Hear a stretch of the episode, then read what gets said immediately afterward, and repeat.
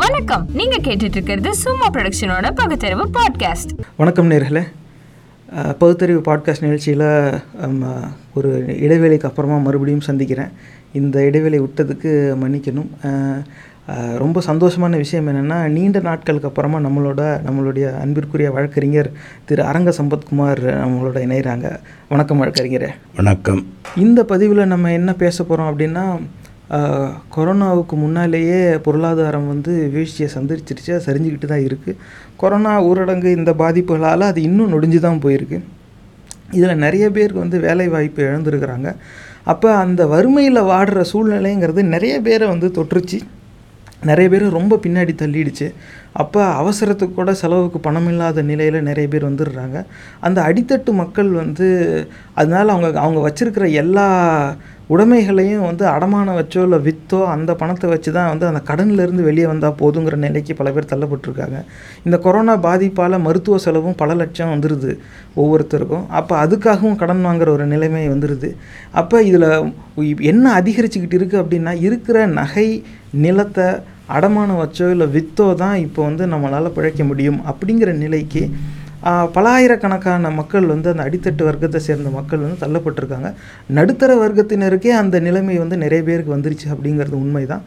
குறிப்பாக இந்த பதிவில் நம்ம பேச போகிறது என்ன அப்படின்னாக்க அவசரம் காரணமாக தன்னுடைய உடைமைகள் குறிப்பாக நகை மற்றும் நில பத்திரம் இதெல்லாம் வந்து அடமானமாக வச்சு கடன் வாங்கி அந்த கடன் மூலமாக தன்னை வந்து ஆசுவாசப்படுத்திக்கிட்டு மறுபடியும் அந்த கடனை அடைச்சி அந்த நிலத்தை வந்து திரும்பி பெற முடியும் அப்படிங்கிற எண்ணம் வந்து ஒரு சிலருக்கு இருக்கலாம். வேறு வழி இல்லாமல் அந்த க- அப்படியே நிலத்தை அடமானம் வச்சு நீங்கள் கடனும் வாங்கலாம். ஆனால் அந்த அந்த சூழ்நிலைக்கு போகிறவங்க அனைவரும் வெற்றிகரமாக அந்த கடனை அடைச்சி அவங்க அடமானம் வச்ச நிலத்தை அவங்க திரும்பி பெறுறாங்களா? அப்படிங்கிறது ஒரு பெரிய கேள்விக்குறி. அதுவும் குறிப்பாக இந்த அடித்தட்டு வர்க்க மக்கள் நிறைய பேர் வந்து கல்வி அறிவு இல்லாமல் இருப்பாங்க. அவங்கெல்லாம் பள்ளிக்கூடமே நிறைய பேர் முடிச்சிருக்க மாட்டாங்க. அவங்களுக்கு வந்து அந்த விவரம் பத்தாதுங்கிறதுனாலே அப்போதைக்கு அவசரத்துக்கு எதை கேட்டாலும் எடுத்து கொடுத்துருவாங்க. எங்கே காமிச்சாலும் கை நாட்டு வச்சுருவாங்க. கையெழுத்து போட தெரிஞ்சால் கையெழுத்து போட்டுருவாங்க. காசை வாங்கிட்டு வந்துடுவாங்க ஆனால் அவங்களுடைய அந்த அறியாமையை பயன்படுத்தி அவங்களுடைய சொத்தை அபகரிக்கிறதுக்குன்னு நிறைய குற்றவாளிகள் வந்து இந்த சமூகத்தில் உலா வர்றாங்க அது வந்து நிறைய பேர் அவங்க தெரிஞ்ச வித்தைங்கெல்லாம் எல்லாருக்கும் தெரியறதில்ல. படித்தவங்க நடுத்தர வர்க்கத்தினரே நிறைய பேர் அவங்கக்கிட்ட ஏமாந்து போகிற ஒரு சூழ்நிலை இருக்குது இந்த மாதிரியான அந்த அஹ், கழுகுகள்கிட்ட இருந்து இந்த அடித்தட்டு வர்க்க மக்கள் மற்றும் நிலத்தை அடமானம் வச்சாதான் பிழைக்க முடியும் அப்படிங்கிற நிலைக்கு தள்ளப்பட்ட மக்கள் எப்படி தங்களை தற்காத்து கொள்ளலாம்? அப்படி அடமானம் வச்சு தான் கடன் வாங்கணும் அப்படிங்கிற ஒரு சூழ்நிலைக்கு போனால் அந்த சூழ்நிலையை எப்படி அணுகலாம்? சட்டப்படி சிக்கல் வர்றத வந்து அவங்க எப்படி எதிர்கொள்ளலாம்? இதை பற்றி பேச தான் நம்மளோட இன்றைக்கி இணைஞ்சிருக்கார் நம்ம அன்பிற்குரிய வழக்கறிஞர் திரு அரங்க சம்பத்குமார் அவர்கள். வழக்கறிஞரே அதில் முதல் கேள்வி வந்து இதுதான்.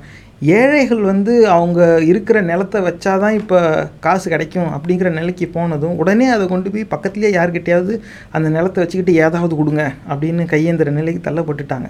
அப்படி நிறைய பேர் வந்து நில பத்திரத்தை கொடுத்துட்டு பணம் வாங்கிடுறாங்க. ஆனால் அவங்க அத்தனை பேரும் வந்து திரும்பி அந்த கடனை அடைச்சி அவங்க சொத்து அவங்க கைக்கு திரும்புதா அப்படிங்கிறது ஒரு பெரிய கேள்விக்குறி. நிறைய சம்பவங்கள் வந்து இந்த மாதிரியான சூழ்நிலையை அவங்களுடைய அந்த அவல நிலையை பயன்படுத்தி அவங்களுடைய சொத்தை அபகரிக்கிற செயல் அப்படிங்கிறது ஒரு பக்கம் நடந்துக்கிட்டு இருக்குது இன்னொரு பக்கம் இவங்களே வந்து கடன் வாங்கிக்கிட்டு கடனை அடைக்காமல் விட்டுறலாம். அப்படின்னு சொல்கிற மாதிரியும் இருக்குது இரு ரெண்டு பக்கமும் வந்து நம்ம பேசி ஆகணும். ஆனால் குறிப்பாக இந்த ஏழைகளுடைய அறியாமையை பயன்படுத்தி அவங்களுடைய சொத்தை அபகரிக்கிறதுக்கு அப்படிங்கிற ஒரு குற்ற செயல் வந்து பல ஆண்டுகளாக எல்லா மாவட்டத்திலையுமே அது நடந்துக்கிட்டு இருக்குது அதிக நேரம் அதில் பாதிக்கப்படுறவங்க கல்வி அறிவு இல்லாதவங்க அந்த குற்ற செயலில் ஈடுபடுறவங்க எல்லாருமே கல்வி அறிவு உள்ளவங்களாக தான் இருக்கிறாங்க. அப்போ இந்த இந்த மாதிரி சூழ்நிலையில் ஏழைகள் நிலத்தை அடமானம் வச்சாதான் காசு கிடைக்கும் அப்படிங்கிற நிலையில் இருக்கான். அவன் படிக்கலை. அவங்ககிட்ட ஆனால் ஏதோ அந்த சொத்து ஒன்று தான் இருக்குது இப்போ அவங்க கொண்டு போய் ஒரு இடத்துல வச்சு அதை பணம் வாங்கணும். உடம்பு சரியில்லை யாரோ ஆஸ்பத்திரியில் அனுமதிக்கப்பட்டுட்டாங்க. இப்போ அவங்க என்ன செய்யணும் என்ன செய்யக்கூடாது? அவங்க முதல்கிட்ட நடவடிக்கை என்ன வகை இருக்கணும்? நல்ல கேள்வி நல்லா தான் இருக்குது அந்த கேள்வியை பொதுவாக அவங்க உணர்கிறாங்களாங்கிற ஒரு பார்வை வேணும் நம்மளுக்கு. ஏன்னா அடமானம் வைக்கிறதுங்கிறதும் கடன் வாங்குறதுங்கிறதும் ஒரு சாதாரணமான செய்தியாக போயிடுச்சு இப்போ நடைமுறை உலகத்தில். அதை கொண்டு போய் வங்கியில் வைக்கிறது அல்லது தனியார் வங்கியில் வைக்கிறது அல்லது தனியாரிடம் கொடுக்கறது. இந்த வட்டிக்கு கொடுத்து பிழைக்கிறதுக்குன்னே சில பேர் இருப்பாங்க. அவங்கள்ட்ட கொடுக்கறது. இப்படி இருக்கிறதால இந்த ஏழைகளுக்கு அல்லது ஒரு வறுமையில் இருக்கிறவங்களுக்கு மட்டும் இல்லை அவசர செய்திகள் அவசரத்துக்கு தேவைப்படுற ஒன்று ரெண்டாவது இந்த மாதிரி பணம் வட்டிக்கு கொடுக்குறவங்க இருக்கிறாங்கல்ல அவங்களுக்குன்னே சில ஏஜென்சிஸை வச்சுருக்காங்க. அவங்க வந்து புரோக்கர்ஸ் அப்படிங்கிற ஒரு நிலையில் வலம் வருவாங்க சமூகத்தில். அவங்கள்ட்ட சொல்லிட்டீங்கன்னா உடனே அவங்க ஒரு இடத்த கூட்டிகிட்டு போவாங்க.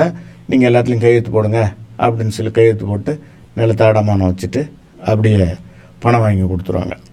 ஆனால் அந்த அடமானம் வைக்கிற நிலம் யாருக்கிட்ட கொடுக்குறோம்? அதில் என்ன எழுதியிருக்கு? என்ன எழுதணும்? அப்படிங்கிறதுல இவங்களுக்கு தெரியாது. இவங்க கல்வி அறிவு இல்லாதவங்களா இருப்பாங்க. அல்லது படித்து புரிஞ்சிச்சுன்னு கையெழுத்து போட தெரியும் ஒன்றாவது ரெண்டாவது படிச்சிருப்பாங்க அப்படி தான் இருக்க முடியும். ஒரு சட்டத்தை புரிஞ்சுக்கிட்டு செயல்படுற அளவுக்கு இல்லை ஒரு அறிவுடையவர்களாக அல்லது அறிவு வளர்ந்தவர்களாக இருக்கிறதுக்கு வாய்ப்பு இல்லை. ரொம்ப அப்படி இருக்கிறவங்க சில பேர் படிப்பாங்க. இப்போ சமூகம் எப்படி இருக்குது அப்படின்னா இந்த வறுமையில் அல்லது அவசரத்துக்கு வந்து நிற்கிறவங்கள்ட்ட பணம் கொடுத்துட வேண்டியது. இந்தாந்த உடனே அதாவது வர்றவங்களுக்கு அதிகமாக இவங்க உதவி செய்கிற மாதிரியே ஒரு நடந்துக்கிறது அவங்க. ஐயோ ரொம்ப கஷ்டத்தில் இருக்காங்க ஆஸ்பத்திரியில் இருக்கிறாங்க.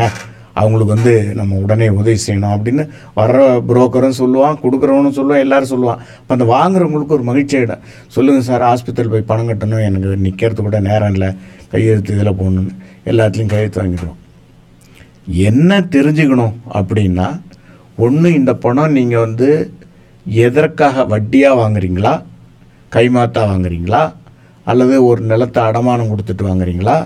புரோ நோட்டு கொடுத்துட்டு வாங்குறீங்களா? அல்லது செக்கு கொடுத்துட்டு வாங்குறீங்களா? இப்படிங்கிறதெல்லாம் முதல்ல நம்ம முடிவு பண்ணிக்கணும் வாங்குறதுக்கு முன்னாடி. அப்போ தான் வந்து தெளிவாக போய் அவங்கள்ட்ட வாங்க முடியும். அது படித்தவங்களாக இருக்கட்டும் படிக்காதவங்களா இருக்கட்டும். இந்த தெளிவு இருக்கணும். நம்ம என்ன வாங்க போகிறோம் இப்போது அப்படின்னு சொல்லிட்டு. ரெண்டாவது கையெழுத்து போடுறதுக்கு முன்னாடி எதில் இல்லை கையெழுத்து போடுறோம்? ஒரு புரோ நோட்டில் போடுறோமா? அல்லது நம்ம செக்கே வாங்கி நம்மள்கிட்ட கையெழுத்து வாங்கி வச்சுக்கிறாங்களா? தேதி போடாமல் பணம் அதில் பூர்த்தி செய்யப்படாத ஒரு பிளாங்க் செக்குன்னு சொல்கிறோம்ல அதை வாங்கி வச்சுக்கிறாங்களா? புரோ நோட்டில் வந்து கையெழுத்து போட சொல்லி ரெண்டு ரெவன்யூ ஸ்டாம்ப் போட்டு கையெழுத்து வாங்கிடுவாங்க. அதில் எவ்வளோ ரூபாய் எழுதிக்க போகிறாங்க தேதி போட்டிருக்கா? அது முழுமையாக நிரப்பியிருக்காங்களா? யார் பேரில் நிரப்பியிருக்காங்க? பணம் கொடுக்குறவன் ஒருத்தனாக இருப்பான். ஆனால் அதை நிரப்பி கேஸ் போடுறவன் இன்னொருத்தனாக இருப்பான். அதனால் யார் நம்மளுக்கு பணம் கொடுக்குறாங்களோ அவங்கள்ட்டே இருக்குதா? இப்படிங்கிறதெல்லாம் முதல்ல நம்ம தெரிஞ்சுக்கணும் கையெழுத்து போடுறதுக்கு முன்னாடி. வட்டி விகிதம். அது பார்த்தீங்கன்னா அந்த பேப்பரில் வந்து அந்த புறோ நோட்டில் எந்த இதுவும் ஃபு- முழுமை பெறாமல் அல்லது நிரப்பாமல் அப்படியே பிளாங்க்குன்னு சொல்கிறோம்ல அப்படி இருக்கும். அந்த மாதிரி இருக்கிற இடத்துல எத்தனை விழுக்காடு இவங்க வட்டி கொடுக்க போகிறாங்க அப்படிங்கிறத முதல்ல நம்ம தெரிஞ்சுக்கணும். உங்கள்கிட்ட சொல்லி கொடுக்கறது அஞ்சு பர்சண்ட்டாக இருக்கும். ஆனால் போடுறது மேலே இருக்கும். சட்டப்படி அவங்க ஒரு ரெண்டு பர்சன்ட்டுக்கு மேலே வாங்கினா சட்டம் செல்லாது அப்படின்னு ஒரு க- அடிப்படையான சட்டத்தை எடுத்துக்கிட்டு வாதாடிக்கிட்டு இருக்கலாம். அதுக்கு அவங்க என்ன செய்வாங்க? ஒரு லட்ச ரூபா கொடுத்துட்டு மூணு லட்ச ரூபா கொடுத்த மாதிரி ஃபுல்லாக பண்ணிப்பான். அந்த வட்டி கணக்கு அவங்களுக்கு சரியாக வர்ற மாதிரி. அப்போ எவ்வளோ ரூபா வாங்க போகிறோங்கிறதும் அந்த பேப்பரில் எழுதியிருக்கணும். எத்தனை விழுக்காடு வட்டி நம்மளுக்கு அதில் கொடுக்க போகிறாங்க நம்ம பே பண்ணணும். நம்ம திருப்பி அவங்களுக்கு கொடுக்கணும். அப்படிங்கிறதும் அதில் இருக்கணும். அப்படி இல்லாமல் அடுத்து ரெண்டாவது எழுதாமல் பிளாங்க் பேப்பரில் எந்த சூழல்லையும் நீங்கள் கையெழுத்தே போடக்கூடாது. பிளாங்க் பேப்பரில் கையெழுத்து போடுறதால தான் அதிகமான வழக்குகளும் அதிகமான இந்த குற்றவாளிகளும் இப்படி தெரிஞ்சுக்கிட்டு இருக்காங்க. நம்மளை பொறுத்தவரையில் நீங்கள் ஒரு கடன் வாங்கணும்னு சொன்னால் போய் கேட்கலாம் எத்தனை விழுக்காடுன்னு விசாரிக்கலாம் எவ்வளோ பணம் வேணும்னு கேட்கலாம். அதை முழுமையாக அந்த ப்ரோ நோட்டுலேயோ செக்குலேயோ அல்லது நான் ஜுடிஷியல் பேப்பர் இருக்குல்ல அதில் நீங்கள் கையெழுத்து வாங்கிக்கிறதோ எதில் வாங்கினாலும் எழுதியிருக்கணும். எழுதியிருக்கிற பேப்பரில் கையெழுத்து போடணும். ஆனால் அவசரத்துக்கு நாங்கள் போட்டுட்டு வந்துட்டோம். அதில் அவங்களா எழுதிக்கிட்டாங்க அப்படின்னு பின்னாடி நீங்கள் எடுத்துக்கிட்டு சொல்கிறது அது ரொம்ப சிக்கலாக போயிடும் ஏன்னா அப்படி தான் நிறைய பேர் ஏமாந்துடுறாங்க. தனியார் நிறுவனங்கள் இருக்குல்ல வட்டி கொடுற தனியார் நிறுவனங்கள்லாம் அந்த ஃபார்ம் வச்சுருப்பாங்க. அது கண்டிங்கே தெரியாது எழுத்தாக இருக்கும். அதை படிக்கணும்னா நம்ம பூத கண்ணாடி வச்சு தான் படிக்கணும். அவ்வளோ சின்னதாக எழுதியிருப்பானுவோம் நமக்கு வேண்டியது வயிற்று வலிக்கு இப்போ உடனே நம்மளுக்கு பணம் வேணும். ஆஸ்பத்திரி போய் கட்டணும் அப்படின்னு வரும்பொழுது அதெல்லாம் படிச்சுக்கிட்டு இருக்கிறதுக்கு நம்மளுக்கு நேரம் இருக்காது. அதில் என்ன இருக்கும் அப்படின்னா பணம் உங்களுக்கு கொடுத்துட்றோம் இத்தனை பர்சன்ட் வட்டி. ஆனால் இதை பூர்த்தி செய்யும்போது பார்த்தீங்கன்னா பாம்பேயில் இருக்கிறவங்க கொடுத்த மாதிரி இருக்கும். பாம்பேயில் வழக்கு போடுறதுக்கு நீங்கள் ஒத்துக்கிட்டு இருந்திருப்பீங்க அதில். அப்போ அவன் என்ன பண்ணுவான்னு சொன்னால் உங்களுக்கு வழக்கை கொண்டு போய் பாம்பேயில் போட்டுருவான். நீங்கள் சென்னையில் இருந்துட்டு பாம்பேயில் போய் வழக்கை நடத்த முடியுமா? சிக்கலாக இருக்கும். அப்போ நம்ம யாருக்கிட்ட வாங்குகிறோம் எந்த வரையறைக்குள் எந்த எல்லைக்குள் நம்ம வந்து இந்த வழக்கு ஒருவேளை வந்தால் அதை எங்கே நம்ம சந்திக்கிறதுக்கு இருக்குது இதை வந்து பாம்பேயில் கல்கட்டாவில் அல்லது டெல்லியில் இப்படி போடாமல் இங்கேயே நம்ம வாங்குற உள்ளூர்லேயே ஏதாவது வழக்கு நடத்துகிற அளவுக்கு அவங்க இருக்கிறாங்களா? அல்லது அவங்க நம்மளை ஏமாற்றிட்டு அங்கோண்ட போட்டுருவாங்களாங்கிறதெல்லாம் முதல்ல நீங்கள் தெளிவுபடுத்தி கையெழுத்து போடணும். எதுலெல்லாம் கையெழுத்து போடுறீங்களோ அந்த கையெழுத்து போடுற பே செய் தாள்கள் இருக்குல்ல முழுமை பெற்று நிரப்பப்பட்டு எழுதப்பட்டு அல்லது தட்டச்சு செய்யப்பட்டிருக்கிறத ஒரு ஜெராக்ஸ் காப்பி நீங்கள் வாங்கி வச்சுக்கணும். நீங்கள் ஜெராக்ஸ் காப்பி உங்கள்கிட்ட இருந்துச்சுன்னா அவங்க வந்து அதை திருத்த முடியாது போட முடியாது. இல்லைன்னு சொன்னால் அவன் இஷ்டத்துக்கு அதை செஞ்சுட்டு போயிடலாம். ஆனால் நம்ம நார்மலி என்ன செய்கிறாங்கன்னா இதை வாங்காமலே கையெழுத்து போட்டு பணத்தை வாங்கிட்டு வந்துட அது ஒரு சிக்கல் அவங்கள்ட்ட இருக்க தான் செய்யுது. அதனால் கடன் வாங்கிறதுக்கு முன்னாடி யார்கிட்ட வாங்க போகிறோம் எவ்வளோ வாங்க போகிறோம் எத்தனை விழுக்காடு வட்டியில் வாங்க போகிறோம் எப்படி நம்ம அடைக்கணும்? இவங்க வந்து எந்த ஊரை சார்ந்தவர்கள்? அவங்க வந்து தமிழகத்தையே சார்ந்தவர்களா? அல்லது நம்ம எந்த ஊரில் கடை வாங்குறோமோ அந்த ஊரை சார்ந்தவர்களா? தனி நிறுவனமா? பதிவு செய்யப்பட்ட நிறுவனமா? அல்லது ரெண்டுக்கும் இல்லாமல் நடுவில் ரோட்டில் போகிறவங்க கூட பத்து ரூபா வட்டி கொடுத்து டெய்லி கலெக்ஷன்லாம் பண்ணிக்கிட்டு இருக்காங்க. அந்த மாதிரி ஆள்கிட்ட நம்ம வாங்குறோமா? அப்படிங்கிறத முதல்ல தெரிஞ்சுக்கணும். ரெண்டாவது ஆவணங்களை பூர்த்தி செய்து அதில் தான் கையெழுத்து போடணும். அப்படி போடாமல் அப்படி பூர்த்தி செய்யாமல் நீங்கள் போட்டிங்கன்னா சிக்கலை நீங்களே வந்து விலை கொடுத்து வாங்கிக்கிற மாதிரி ஆகிடும் அதுதான் நம்ம மக்களுக்கு சொல்கிறது நீங்கள் ஒரு கடன் வாங்குறதுக்கு முன்னாடி நீங்கள் இந்த தெளிவோடு இருந்தீங்கன்னா நீங்கள் கடன் வாங்குறதுல தப்பில்லை திருப்பி கொடுக்கறதுலையும் தப்பில்லை அப்போ நீங்கள் செய்கிற த அந்த செயல் அதாவது உருவாக்கப்படுகிற ஆவணம் முழுமையடைந்து பூர்த்தி செய்து தேதியிட்டு எதுவுமே பிளாங்காக இருக்கவே கூடாது. அப்படி தான் நீங்கள் கையெழுத்து போடணும். நன்றி வழக்கறிஞரே. இப்போ அந்த ஆவணங்கள் பற்றி நிறையா சொன்னீங்க. அதில் ஒரு கேள்வி இருக்குது ஆனால் அதுக்கு போகிறதுக்கு முன்னாடி இப்போ வந்து கல்வி அறிவு இல்லாத ஒரு ஏழை அவசர காரணமாக அவங்க போய் கடன் கேட்குறாங்க இவ்வளோ பெரிய தொகையை வந்து நீ ஏதோ ரெண்டு மூணு லட்ச ரூபா கேட்குறாங்க இவ்வளோ பெரிய தொகையை கொடுத்தனாக்க எனக்கு என்ன உத்தரவாதம்? நீ ஏதாவது சொத்து வச்சிருக்கியா? உன் பத்திரத்தை கொடு அப்படின்னு கேட்குறாங்க இந்தாங்க இந்தாங்கன்னு அவங்களும் அவங்க பத்திரத்தை கொடுத்துட்றாங்கன்னு வச்சுக்கோங்க. அப்படி வந்து பத்திரத்தை கொடுத்துட்டு இவங்க கேட்குற இடத்துல இவங்க ஒரு கையெழுத்தும் போட்டுட்டாங்க. ஒரு வெத்து காகிதத்தில் கையெழுத்தும் போட்டுட்டாங்க. கா பணத்தை வாங்கிட்டு வந்துட்டாங்க. இப்போ அந்த கடன் கொடுத்தவங்க இவங்களுடைய அறியாமையும் இந்த சூழ்நிலையும் அவங்களுக்கு சாதகமாக பயன்படுத்த முயற்சித்தாங்கன்னா அது எப்படி என்ன செய்வாங்க? இவங்களை அது எப்படி வந்து பாதிக்கும்? இந்த மாதிரி வழக்கு ஏதாவது ஒரு எடுத்துக்காட்டு சொல்ல முடியுமா? இல்லை அதுதான் அந்த முன்னாடி சொன்னதனுடைய தொடர்ச்சி தான் அது. நீங்கள் வாங்க போகிறது யாருக்கிட்ட என்னன்னு தெரிஞ்சு தான் நீங்கள் வாங்க போகிறீங்க இப்போ கல்வி அறிவு எனக்கு இல்லை. எனக்கு படிக்க எழுத படிக்க தெரியாது. கையெழுத்து மட்டும்தான் போடுவேன். அப்படின்னா ஆவணம் கேட்குறாங்கன்னா பேங்க்கில் நீங்கள் இப்போ கேட்டாலும் செக்யூரிட்டியாக ஒரு டாக்குமெண்ட்டு கொடுன்னு தான் கேட்குறாங்க இப்போ. எஜுகேஷ்னல் லோனுக்கே அதை கேட்குறாங்க அதனால் நம்மளை பொறுத்தவரையில் ஒரு ஆவணம் வந்து அதுக்கு ஒரு ஈடாக கொடுத்துட்டு நம்ம பணம் வாங்குறதை பற்றி பெரிய குறை ஒன்றும் இல்லை. ஆனால் நம்ம எவ்வளோ வாங்க போகிறோம் எத்தனை விழுக்காடு வட்டியில் வாங்க போகிறோங்கிறது தெளிவாக இருந்துக்கணும். சரி கொடுக்கும் பொழுது ஒரு ஆவணம் நம்ம கொடுத்துருக்குறோம். அப்படிங்கிறதுக்கு ஒரு நான் ஜுடிஷியல் பேப்பர்னு சொல்லுவோம் ஸ்டாம்ப் பேப்பர் அதில் எழுதி நம்ம அவங்களுக்கு கொடுக்கணும். ஏன்னா ஆவணம் பின்னாடி நம்ம கொடுத்தோமா நம்மளும் வந்து ஒரு காப்பி அதை வச்சுக்கணும். அதான் அந்த காப்பி எது எதெல்லாம் கையெழுத்து போடணும் ஒரு காப்பி நம்ம வாங்கி வச்சுக்கணும்னு சொன்னது. அப்போ பிளாங்க் பேப்பரில் கையெழுத்து போடாமல் இந்த ஆவணத்தை இவ்வளோ ரூபாய் நான் கடன் பெற்றதுக்காக ஈடாக கொடுத்துருக்கிறேன். இந்த பணத்தையும் வட்டியும் நான் திரும்ப கொடுத்து விட்டு இந்த ஆவணத்தை பெற்றுக்கொள்கிறேன்.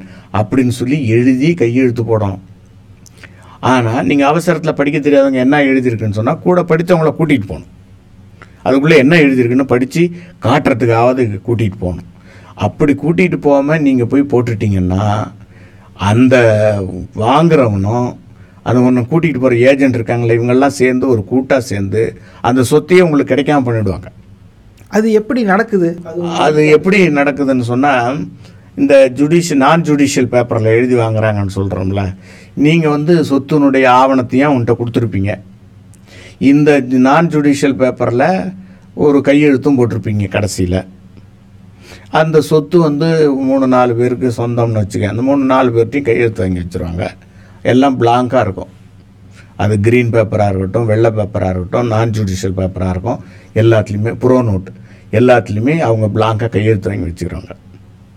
நீங்கள் பணம் நீங்கள் போய் நான் வந்து ரெண்டு பர்சன்ட் வட்டி தானே என்கிட்ட சொன்னீங்கன்னா இல்லை இல்லை நீ நாலு பர்சன்ட் கொடுக்கணும்னு அவன் கேட்பான் என்னங்க இப்படி கேட்குறீங்களா டபுளாக கேட்குறீங்களா கொடுக்குறதா கொடு. இல்லைன்னு சொன்னால் நான் என்ன செய்யணும்னு எனக்கு தெரியும் நான் பார்த்துக்கிறேன் அப்படின்னு மிரட்டுவான். அப்போ மிரட்டுறதுக்கு இல்லாமல் நீங்கள் எல்லாத்தையும் கையெழுத்து போட்டு வாங்கி வச்சுருந்தீங்கன்னா அது நீங்கள் வந்துட்டு பேசுகிறதுக்கு சரியாக இருக்கும். நீங்கள் வைக்கலைன்னாக்கா நீங்கள் ஏமாந்து போகிற ஒரு வாய்ப்பு வந்துடும் அது. அவனுக்கு சாதகமாக போயிடும். இந்த பிளாங்க் பேப்பரை என்ன பண்ணுறாங்க இப்போ நமக்கு நான் நடத்தின வழக்கையே சொல்கிறேன் பேரை சொல்லக்கூடாது ஆனால் வழக்கை சொல்கிறேன் ஒரு இதே மாதிரி ஒரு ஏழை போய் ஒரு 40000 எனக்கு புள்ள ஆஸ்பத்திரியில் இருக்கிறேங்க கொடுங்கன்னு உடனே கொடுக்குறாங்க. கொடுத்த உடனே அவங்க இதே மாதிரி பத்திரத்தை வாங்கி வச்சுக்கிறாங்க நான் ஜுடிஷியல் பேப்பரில் கையெழுத்து வாங்கி வச்சுக்கிறாங்க வெள்ளை பேப்பரில் கையெழுத்து வாங்கி வச்சுக்கிறாங்க. புறோ நோட்லேயும் கையெழுத்து வாங்கி வச்சுக்கிறாங்க. ஆனால் திரும்பி இவங்க போய் கேட்கும்பொழுது இல்லை இல்லை நாங்கள் ஒரு மாதம் ரெண்டு மாதம் ஆகும் அந்த பணம் திருப்பி கொடுக்கறதுக்கு.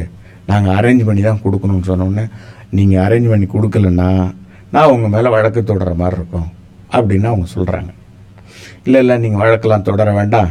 நாங்கள் பணத்தை எப்படியாவது பார்த்து கொடுத்துட்றோம் அப்படின்னு சொன்னால் அது கல்வியறிவு இல்லாத மக்கள். எப்படியாவது நாங்கள் பண்ணிடுறோம் அப்படின்னு சொன்ன உடனே அதுக்கு ஒரு காலக்கெடு அமைச்சிட்றான். காலக்கெடு வச்சுட்டு அது நல்லா படித்தவர்கள் இன்னும் சொல்ல போனால் பணம் கொடுத்தவங்க படித்தவங்க திரும்பி போய் கேட்கும்பொழுது இல்லை நான் கொஞ்சம் கஷ்டமாக இருக்குது இன்னும் ஒரு ஒரு மாதத்தில் தந்துடுறேன். இது மாதிரி சொன்ன உடனே அவன் என்ன பண்ணுறான் அந்த பிளாங்க்கு நான் ஜுடிஷியல் பேப்பரை சேல் அக்ரிமெண்ட்டாக போடுறான். இந்த கையில் கொடுத்துருக்கிற பத்திரத்தினுடைய சேல் பண்ணுற மாதிரி இது எவ்வளோ விலைக்கு விற்கணுமோ அதில் நாலில் ஒரு பங்குக்கு இவங்க விற்கிறதுக்கு ஒத்துக்கிட்ட மாதிரியே அந்த பேப்பரை ரெடி பண்ணி ஒரு லீகல் நோட்டீஸும் கொடுத்துட்றான். நீங்கள் என்கிட்ட விற்கணும் பண்ணுறதுக்காக நாற்பதனாயிரரூவா வாங்குனீங்க. நீங்கள் இப்போ வந்து கையெழுத்து போட்டு எனக்கு கொடுக்கணும் மீதி பணம் ரெடியாக இருக்குது நீங்கள் வந்து வாங்கிக்கிங்கன்னு. அப்போ தான் இவங்களுக்கு தெரியுது ஐயோயோ நம்ம கடனுக்கு வட்டிக்கு தானே வாங்கணும். ஆனால் இவன் நம்ம சொத்தியே எழுதி கேட்குறானே என்னன்னு சொல்லி போய் பார்த்தா இது இந்த மாதிரி அதில் எழுதியிருக்கு. அவன் நீதிமன்றத்தில் போடுறான் நீதிமன்றத்தில் போய் வழக்கு நடக்குது. வழக்கு அவனுக்கு சாதகமாகவே முடியுது. அது எப்படி முடியுதுங்கிறது அது வேறு விஷயம். அது எப்படி எதிர்கொள்கிறதுங்கிறது அப்புறம் சட்ட சிக்கல் அது. ஆனால் நீங்கள் வந்து பிளாங்க் பேப்பரில் கையெழுத்து போட்டதால் அந்த அபகரிக்க வேண்டும் என்கிற உள்நோக்கத்தோடு செயல்படுற ஒரு கும்பல்கிட்ட நம்ம மாட்டிக்கிற ஒரு சூழல் வந்துடுது மாட்டிக்கிற சூழல்லேருந்து எப்படி வெளியில் வர்றது? ரொம்ப சிக்கல் அது. ரொம்ப திறமைய அல்லது இவ அதுக்குள்ளே ஏதாவது சட்ட சிக்கல்கள்ல இருந்து வெளியில் வர்ற வாய்ப்புகள் இருந்தால் நீங்கள் வெளியில் வரலாம். இல்லைன்னா நீங்கள் சொத்தை எழுதி கொடுக்குறத தவிர உங்களுக்கு ஒரு வாய்ப்பு இருக்காது. அதனால தான் வெள்ளைத்தாள்லேயோ ப- பச்சை பேப்பர்லேயோ அல்லது ஸ்டாம்ப் ஓட்டுனதுலையோ புரோ நோட்டுலேயோ செக்குலேயோ பிளாங்காக எங்கேயுமே கையெழுத்து போட்டு யாருக்கிட்டையும் பணம் வாங்கக்கூடாது. அப்படி வாங்கினா நம்மளே விலை கொடுத்து சிக்கலை வாங்கிக்கிட்டோம்னு அர்த்தம். இது நம்ம பெற ஒரு அனுபவம். இப்போ அந்த மாதிரி ஒரு சட்ட சிக்கல் வந்துருச்சுன்னு வச்சுக்கோங்களேன். அவங்க வந்து கல்வி அறிவு இல்லாத ஏழை. இப்போ அவங்க வெத்து பேப்பரில் கையெழுத்து போட்டுட்டாங்க. அதில் எழுதி சேல் அக்ரிமெண்ட்டுன்னு சொல்லி அவங்க வழக்கும் அவங்களுக்கு சாதகமாக தீர்ப்பும் எடுத்துட்டாங்க. இந்த மாதிரி இருக்கும்போது இவங்க நீதிமன்றத்தை அணுகுனாலும் இவங்களால் இவங்க வாயால் இவங்களுடைய விட்னஸ் அக்கௌண்ட்டுன்னு இவங்க சொல்கிறத தவிர இவங்கக்கிட்ட எந்த ஆதாரமுமே இருக்காதே. ஒரு ஆதாரமும் கிடைக்காது. இவங்க கூட வந்தவங்க கூட சாட்சி நீதிமன்றத்தில் வந்து நாங்கள் வந்து வட்டிக்கு தான் கடன் வாங்கினோம்னு சொல்லலாம். ஆனால் நீங்கள் வச்சுருக்கிற அந்த ஆவணம் இருக்குல்ல அதுதானே நீதிமன்றத்தில் பேசும். டாக்குமெண்ட்ரி எவிடன்ஸ்னு நம்ம சொல்லுவோம்ல அதுதான் பேசும். ஓரல் எவிடன்ஸ் பேசாது எப்பொழுதுமே. அது ஒரு சப்போர்ட்டடு எவிடன்சஸாக இருக்குமே தவிர ரியலாக என்ன இருக்கும் உண்மையிலேயே எது சரியாக நிற்கும்னு சொன்னால் ஆவணங்கள் தான் நிற்கும் அப்போ நீங்கள் வெறும் பேப்பரில் கையெழுத்து போட்டு கொடுத்து வட்டிக்கு பணம் வாங்கினதை நீங்கள் விற்பனைக்காக கையெழுத்து போட்டிங்கன்னு ஆயிடுதுல. அப்போ அந்த விற்பனை ஒப்பந்தம் என்ன சொல்லுதோ அதை நீங்கள் ஸ்பெசிஃபிக் பர்ஃபார்மன்ஸ்னு ஆங்கிலத்தில் சொல்கிறோமே என்ன எழுதி கொடுத்தீங்களோ அதை செயல் நடைமுறைப்படுத்துங்க அப்படின்னு ஒரு வழக்கு அவன் தொடுத்தான்னா அந்த வழக்கில் அவன் ஜெயிச்சிருவானே. அப்போ நீங்கள் ஏமாந்து போவீங்களே. அப்போ ஏமாந்து போகாமல் இருப்பதற்கு என்ன கா வழி செய்யணும்னு சொன்னால் பிளாங்க் பேப்பரில் கையெழுத்தே போடக்கூடாது. எந்த சூழல்லையும். எழுதுங்க நான் கையெழுத்து போடுறேன். என் கூட படித்தவர் வந்திருக்கிறார் படித்து எனக்கு காட்டுவார். நான் புரிஞ்சுக்கிட்டு கையெழுத்து போடுறேன்னு சொல்லணும். கையை ரேகை வைக்கிறதா இருந்தால் கூட அப்படி தான் அதனால் ரொம்ப கவனமாக ஒரு பத்து ரூபாயாக இருக்கட்டும் அஞ்சு ரூபாயாக இருக்கட்டும் இல்லை ஒரு லட்சமாக இருக்கட்டும் ரெண்டு லட்சமாக இருக்கட்டும் எவ்வளோ ரூபாயாக இருந்தாலும் சரி தான் ஒரு வட்டிக்கு ஒரு இடத்துல போய் கடன் வாங்குறோம்னா பிளாங்க் பேப்பரில் கையெழுத்தே போடக்கூடாது. அதை வந்து ஒரு என்ன சொல்கிறது அந்த அறிவுடமையாக அவங்க எடுத்துக்கணும். நம்ம போடக்கூடாதுங்கிற மனநிலையோடயே அவங்கள்ட்ட போய் கேட்கணும். சரி இப்போ இது விளக்கிட்டேங்க. இதோட மறுபக்கத்துல இருந்து கேள்வி என்ன வருது அப்படின்னாக்கா இவங்க வந்து அவசரம் ஏழை படிக்கலை. அதனால் இவங்க அறியாமையில் இருக்கிறாங்க. இவங்க அப்படி செய்கிறாங்கன்னே வச்சுக்குவோமே. இவங்க வந்து இவங்களுக்கு அது புரியலை. இவங்க அப்படி செஞ்சிடுறாங்க. போய் பத்திரத்தை கொடுத்துட்டாங்க. காலி காகிதத்துலேயும் கையெழுத்தும் போட்டுட்டாங்க. இப்போ இந்த மாதிரி கடன் கொடுக்குறாங்கல்ல அவங்கக்கிட்ட மற்றவங்களுக்கு கடன் கொடுக்குற அளவுக்கு பொருளாதாரம் இருக்குது அவங்கக்கிட்ட கல்வி அறிவும் இருக்குது கல்வி அறிவு இருக்குது கடன் உத கடன் செய்து தொழில் செய்கிற அளவுக்கு பொருளாதாரமும் இருக்குது அவர்களுக்கு ஏழைகளை ஏமாற்றி சம்பாதிக்க வேண்டிய ஒரு அவசியம் எங்கிருந்து வருது? இவங்களுக்கு அவசரம் கடன் வாங்குறாங்க சொத்தை வச்சு. அவங்களுக்கு என்ன அவசரம்னு இவங்களை ஏமாத்துறாங்க? அது வஞ்சகம். அதாவது வஞ்சகமாக ஒன்று செய்யணும்னு நினைக்கிறவனுக்கு என்ன கல்வியாவது பொருளாதாரமாவது மண்ணாங்கட்டையாது உன்னை கவுக்கணும் உன் சொத்தை அபகரிக்கணுங்கிற எண்ணத்தோடையே செயல்படும். ஆரம்பத்திலிருந்தே. அடுத்து கெடுக்கிறதுன்னு சொல்லுவாங்கள்ல அது மாதிரி. அந்த மாதிரி ஒரு சூழலை வந்து உருவாக்குறதுக்கு யாரும் காரணமாக அமையிறது அப்படின்னா நம்ம தான் அப்போ நம்ம தானே கவனமாக இருக்கணும். அந்த கவனமாக நீங்கள் இல்லைன்னு சொன்னாக்க அந்த வஞ்சக செயல் செய்கிறவனுக்கு வந்து சாதகமாக போயிடுதுல. அதனால் நம்ம வஞ்சகர்களோடு போய் நம்ம அதான் யாருக்கிட்ட கடன் வாங்கணுங்கிறத முதல்ல முடிவு பண்ணணும். அவன் என்ன மாதிரியான மனநிலை உடையவன் என்ன சூழலை உடையவான்னு பார்க்கணும். அது ரிஜிஸ்டர்டான்னு பார்க்கணும். அதான் அதெல்லாம் முதல்லயே நான் ஒன்று உங்களுக்கு சொன்னேன்.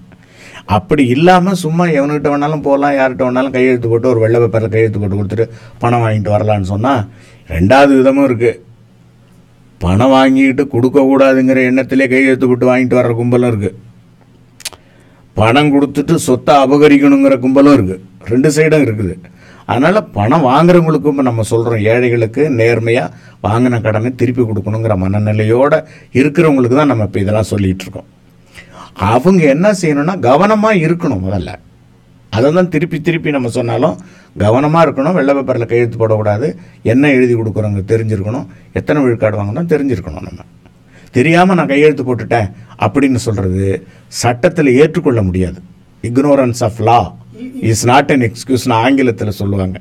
எனக்கு சட்டம் தெரியாதுங்க. அதனால் இந்த தவறு நடந்து போச்சுங்கன்னு சொன்னீங்கன்னா இந்த நாட்டில் இருக்கிற சட்டம் உங்களை மன்னிக்காது. அதனால் நீங்கள் தெரிஞ்சுக்கணும் தெரியலன்னா தெரிஞ்சவங்கள்ட்ட கேட்டுக்கணும். தெரிஞ்சவங்கள்ட்டையும் கேட்டுக்க முடியலன்னா தெரிஞ்சவங்கள கூட்டிகிட்டு போயாவது வாங்கணும். கூட்டிகிட்டு போகிறவங்களுக்கு நாங்கள் என்ன எழுதி கொடுக்குறாங்கங்கிறத படித்து காட்டி உங்களுக்கு விளக்கமாக சொல்கிற அளவுக்கு உள்ள ஒரு நம்பிக்கைக்குரியவரால் கூட கூட்டிகிட்டு போய் அதை செய்யணும். அதுதான் நீங்கள் செய்ய வேண்டியது. இப்போ இந்த மாதிரியான இந்த குற்ற சம்பவங்கள் வந்து இப்போ ஏமாற்றி சொத்தை அபகரிச்சிட்டாங்க. இந்த மாதிரி ஏதோ ஒரு இடத்துல கையெழுத்து வாங்கிடுறாங்க. அதுக்கப்புறமா அந்த சொத்து அவங்களுதுன்னு அவங்க உரிமை கொண்டாடுறாங்க. இல்லை அதை இன்னொருத்தவங்களுக்கே வித்துடுறாங்க. இந்த உரிமையாளருக்கு அவங்க இன்னொருத்தவங்க விற்றது கூட தெரியாது. திடீர்னு அடியாளுங்களை கூட்டிகிட்டு வந்து நில அபகரிப்புலாம் வேறு நடக்குது. இந்த மாதிரி அந்த குற்ற சம்பவங்கள் பல படிகள் வரைக்கும் உயர்ந்து போகுது. நான் கேட்க விரும்புறது என்னன்னா இந்த மாதிரியான இந்த நில அபகரிப்பு குற்ற சம்பவங்கள் மட்டும் குற்ற சம்பவங்களை மட்டும் நம்ம விசாரித்தோம்னா அதிக நேரம் அந்த குற்ற சம்பவங்களில் குற்றவாளிகளுக்கு துணை போகிறதோ இல்லை குற்றவாளிகளே வழக்கறிஞர்களாகவே இருக்காங்களே அது எப்படி? அப்படி சொல்ல முடியாது. யாராவது ஒரு வழக்கறிஞர் அப்படி செஞ்சிட்டாருன்னு சொன்னால் எல்லா வழக்கறிஞர்களையும் குத்தம் சொல்லிட முடியாது. அப்படி கேட்கல. இந்த மாதிரியான நில அபகரிப்பு குற்றம் இவங்க வந்து நான் ஒரு வழக்கு நடத்தினேன். அதில் வழக்கறிஞரே அக்ரிமெண்ட் போடுறாரு.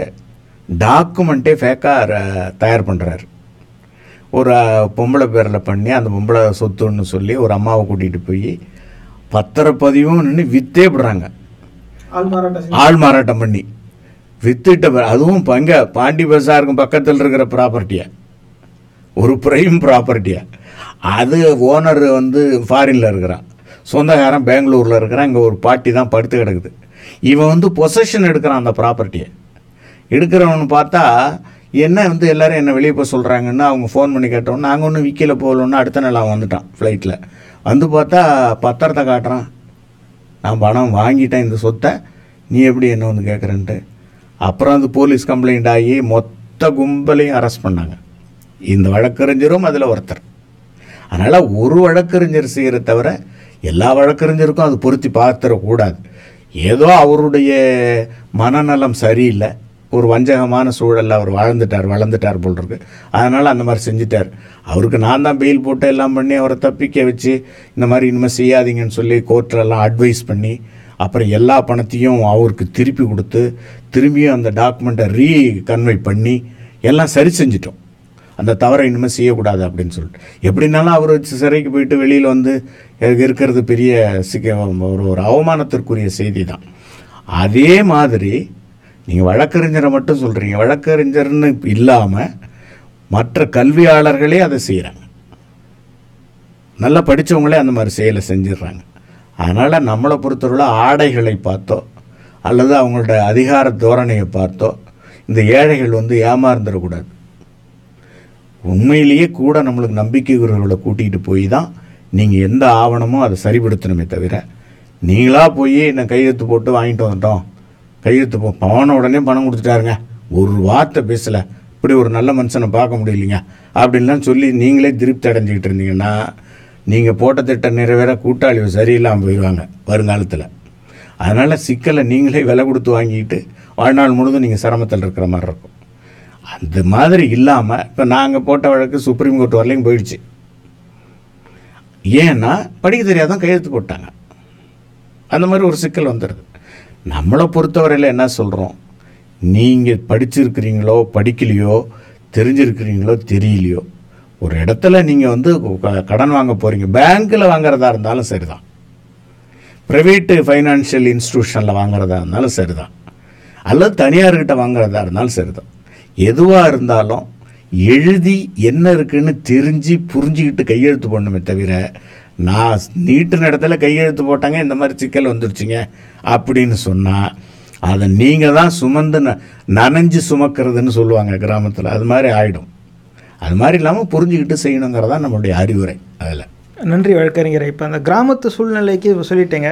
நகர வாழ்க்கைக்கு வருவோம். அதிக இங்கே வந்து அந்த மாதிரி தனி நபர்கள்கிட்ட வாங்குறத விட இந்த தனியார் நிறுவனங்கள் ஃபைனான்ஸு சிட்டு ஃபண்டு இந்த மாதிரி நிறுவனங்கள் இருந்து வாங்குறது இருக்குது அது அதிக நேரம் இவங்க வாங்கி இந்த ரெண்டு தரப்பும் நீங்கள் சொல்கிற மாதிரி கடனை வாங்கிக்கிட்டு வீடை காலி பண்ணிக்கிட்டு வேறு இடத்துக்கு போயிடுறவனும் இருக்கான். அந்த விலாசத்தில் போய் பார்த்தா அவன் இருக்கவே மாட்டான். அவனை தேடி கண்டுபிடிக்கிறது பெரிய வேலையாக இருக்கும். இன்னொருத்தன் வாங்கிட்டு இவன் தர முடியலைனாலும் சரி தப்பு யார் மேலே இருந்தாலும் ரவுடிகளை விட்டு மிரட்டி பணம் பறிக்கிற அந்த கலெக்ஷன் ஏஜென்ட் அப்படிங்கிற தலைப்பில் ஒரு தனி குழுவே இயங்கும்.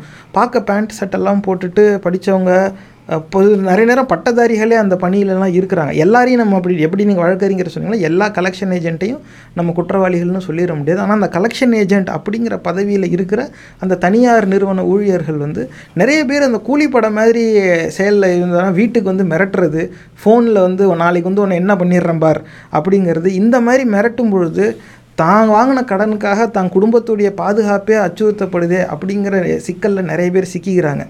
இந்த மாதிரி வரும்போது அதை எப்படி எதிர்கொள்ள முடியும்? ஒருத்தன் ஃபோன் பண்ணி வந்து கெட்ட வார்த்தையில் திட்டுறான் நாளைக்கு வந்து உன்னை என்ன பண்ணுறேன் பார் அப்படிங்கிறான். இல்லை இந்த மாதிரி வழக்குகள் வந்து உயர்நீதிமன்றத்திலே நிறைய வந்துருச்சு. அவங்களும் பல தனியார் நிறுவனங்கள் எடுத்துக்காட்டு சொல்லுங்களேன். அதான் தனியார் நிறுவனங்களை கூப்பிட்டு இந்த மாதிரி நீங்கள் வந்து பண்ணக்கூடாதுன்னு சொல்லி ஆன் பண்ணி அனுப்புனதெல்லாம் இருக்குது. சிறைக்கு போன ஆளுலாம் இருக்கிறாங்க. அதனால் ஒரு ஆளை போய் நீங்கள் காசு கொடுத்துட்டீங்கிறதுக்காக அவங்கள மிரட்டலாம் முடியாது. உங்கள்கிட்ட ஆவணம் இருக்குது உங்கள்கிட்ட நீங்கள் கையெழுத்து வாங்கி வச்சுருக்கிறீங்க. நீங்கள் போய் சட்டப்படி என்ன செஞ்சுக்கலாமே தவிர அதுதான் செய்யணும். அவங்கள போய் மிரட்டி கொலை மிரட்டல் கொடுக்குற மாதிரி என்ன தொலைச்சி விடும் முழிச்சு விடன்னு சொல்கிறதெல்லாம் வந்து ஒரு சட்ட வரம்புக்கு மீறியது. அது மாதிரி அவங்க செயல்படக்கூடாது. அப்படி யாராவது செயல்பட்டாங்கன்னா ஒன்றும் வேண்டாம். நேராக நியரஸ்ட் போலீஸ் ஸ்டேஷனில் போய் இந்த ஆள் வந்தாருங்க. இப்படி என்னை மிரட்டிட்டு போகிறாருங்க இவருக்கும் அந்த இதுக்கும் சம்மந்தமே கிடையாதுங்க. நிறுவனத்திலேருந்து வந்திருக்கிறதா இவர் சொல்கிறாரு அவர் அந்த ஐடி கார்டை கூட எங்கள்கிட்ட காட்டலை. பேர் நான் யாராவது ஒரு பேர் சொல்கிறாரு அதுதான் அவர் பெயரா? அவர் தான் அந்த பெயருடையவரா? அப்படின்னு கூட எங்களுக்கு விளக்கமாக சொல்ல மாட்டேங்கிறாரு. ஆனால் மிரட்டிட்டு போகிறாரு நீங்கள் வந்து அந்த நிறுவனத்தை கூப்பிட்டு என்னன்னு விசாரித்து அது மாதிரி நடவடிக்கை எடுங்கன்னு ஒரு புகார் ஒன்று கொடுத்துடணும். அப்போ தான் நீங்கள் எதிர்காலத்தில் எந்த வழக்கு வந்தாலும் அதை சமாளிக்கிறதுக்கோ அல்லது சொல்கிறதுக்கோ உங்கள் வாய்ப்பு இருக்கும்.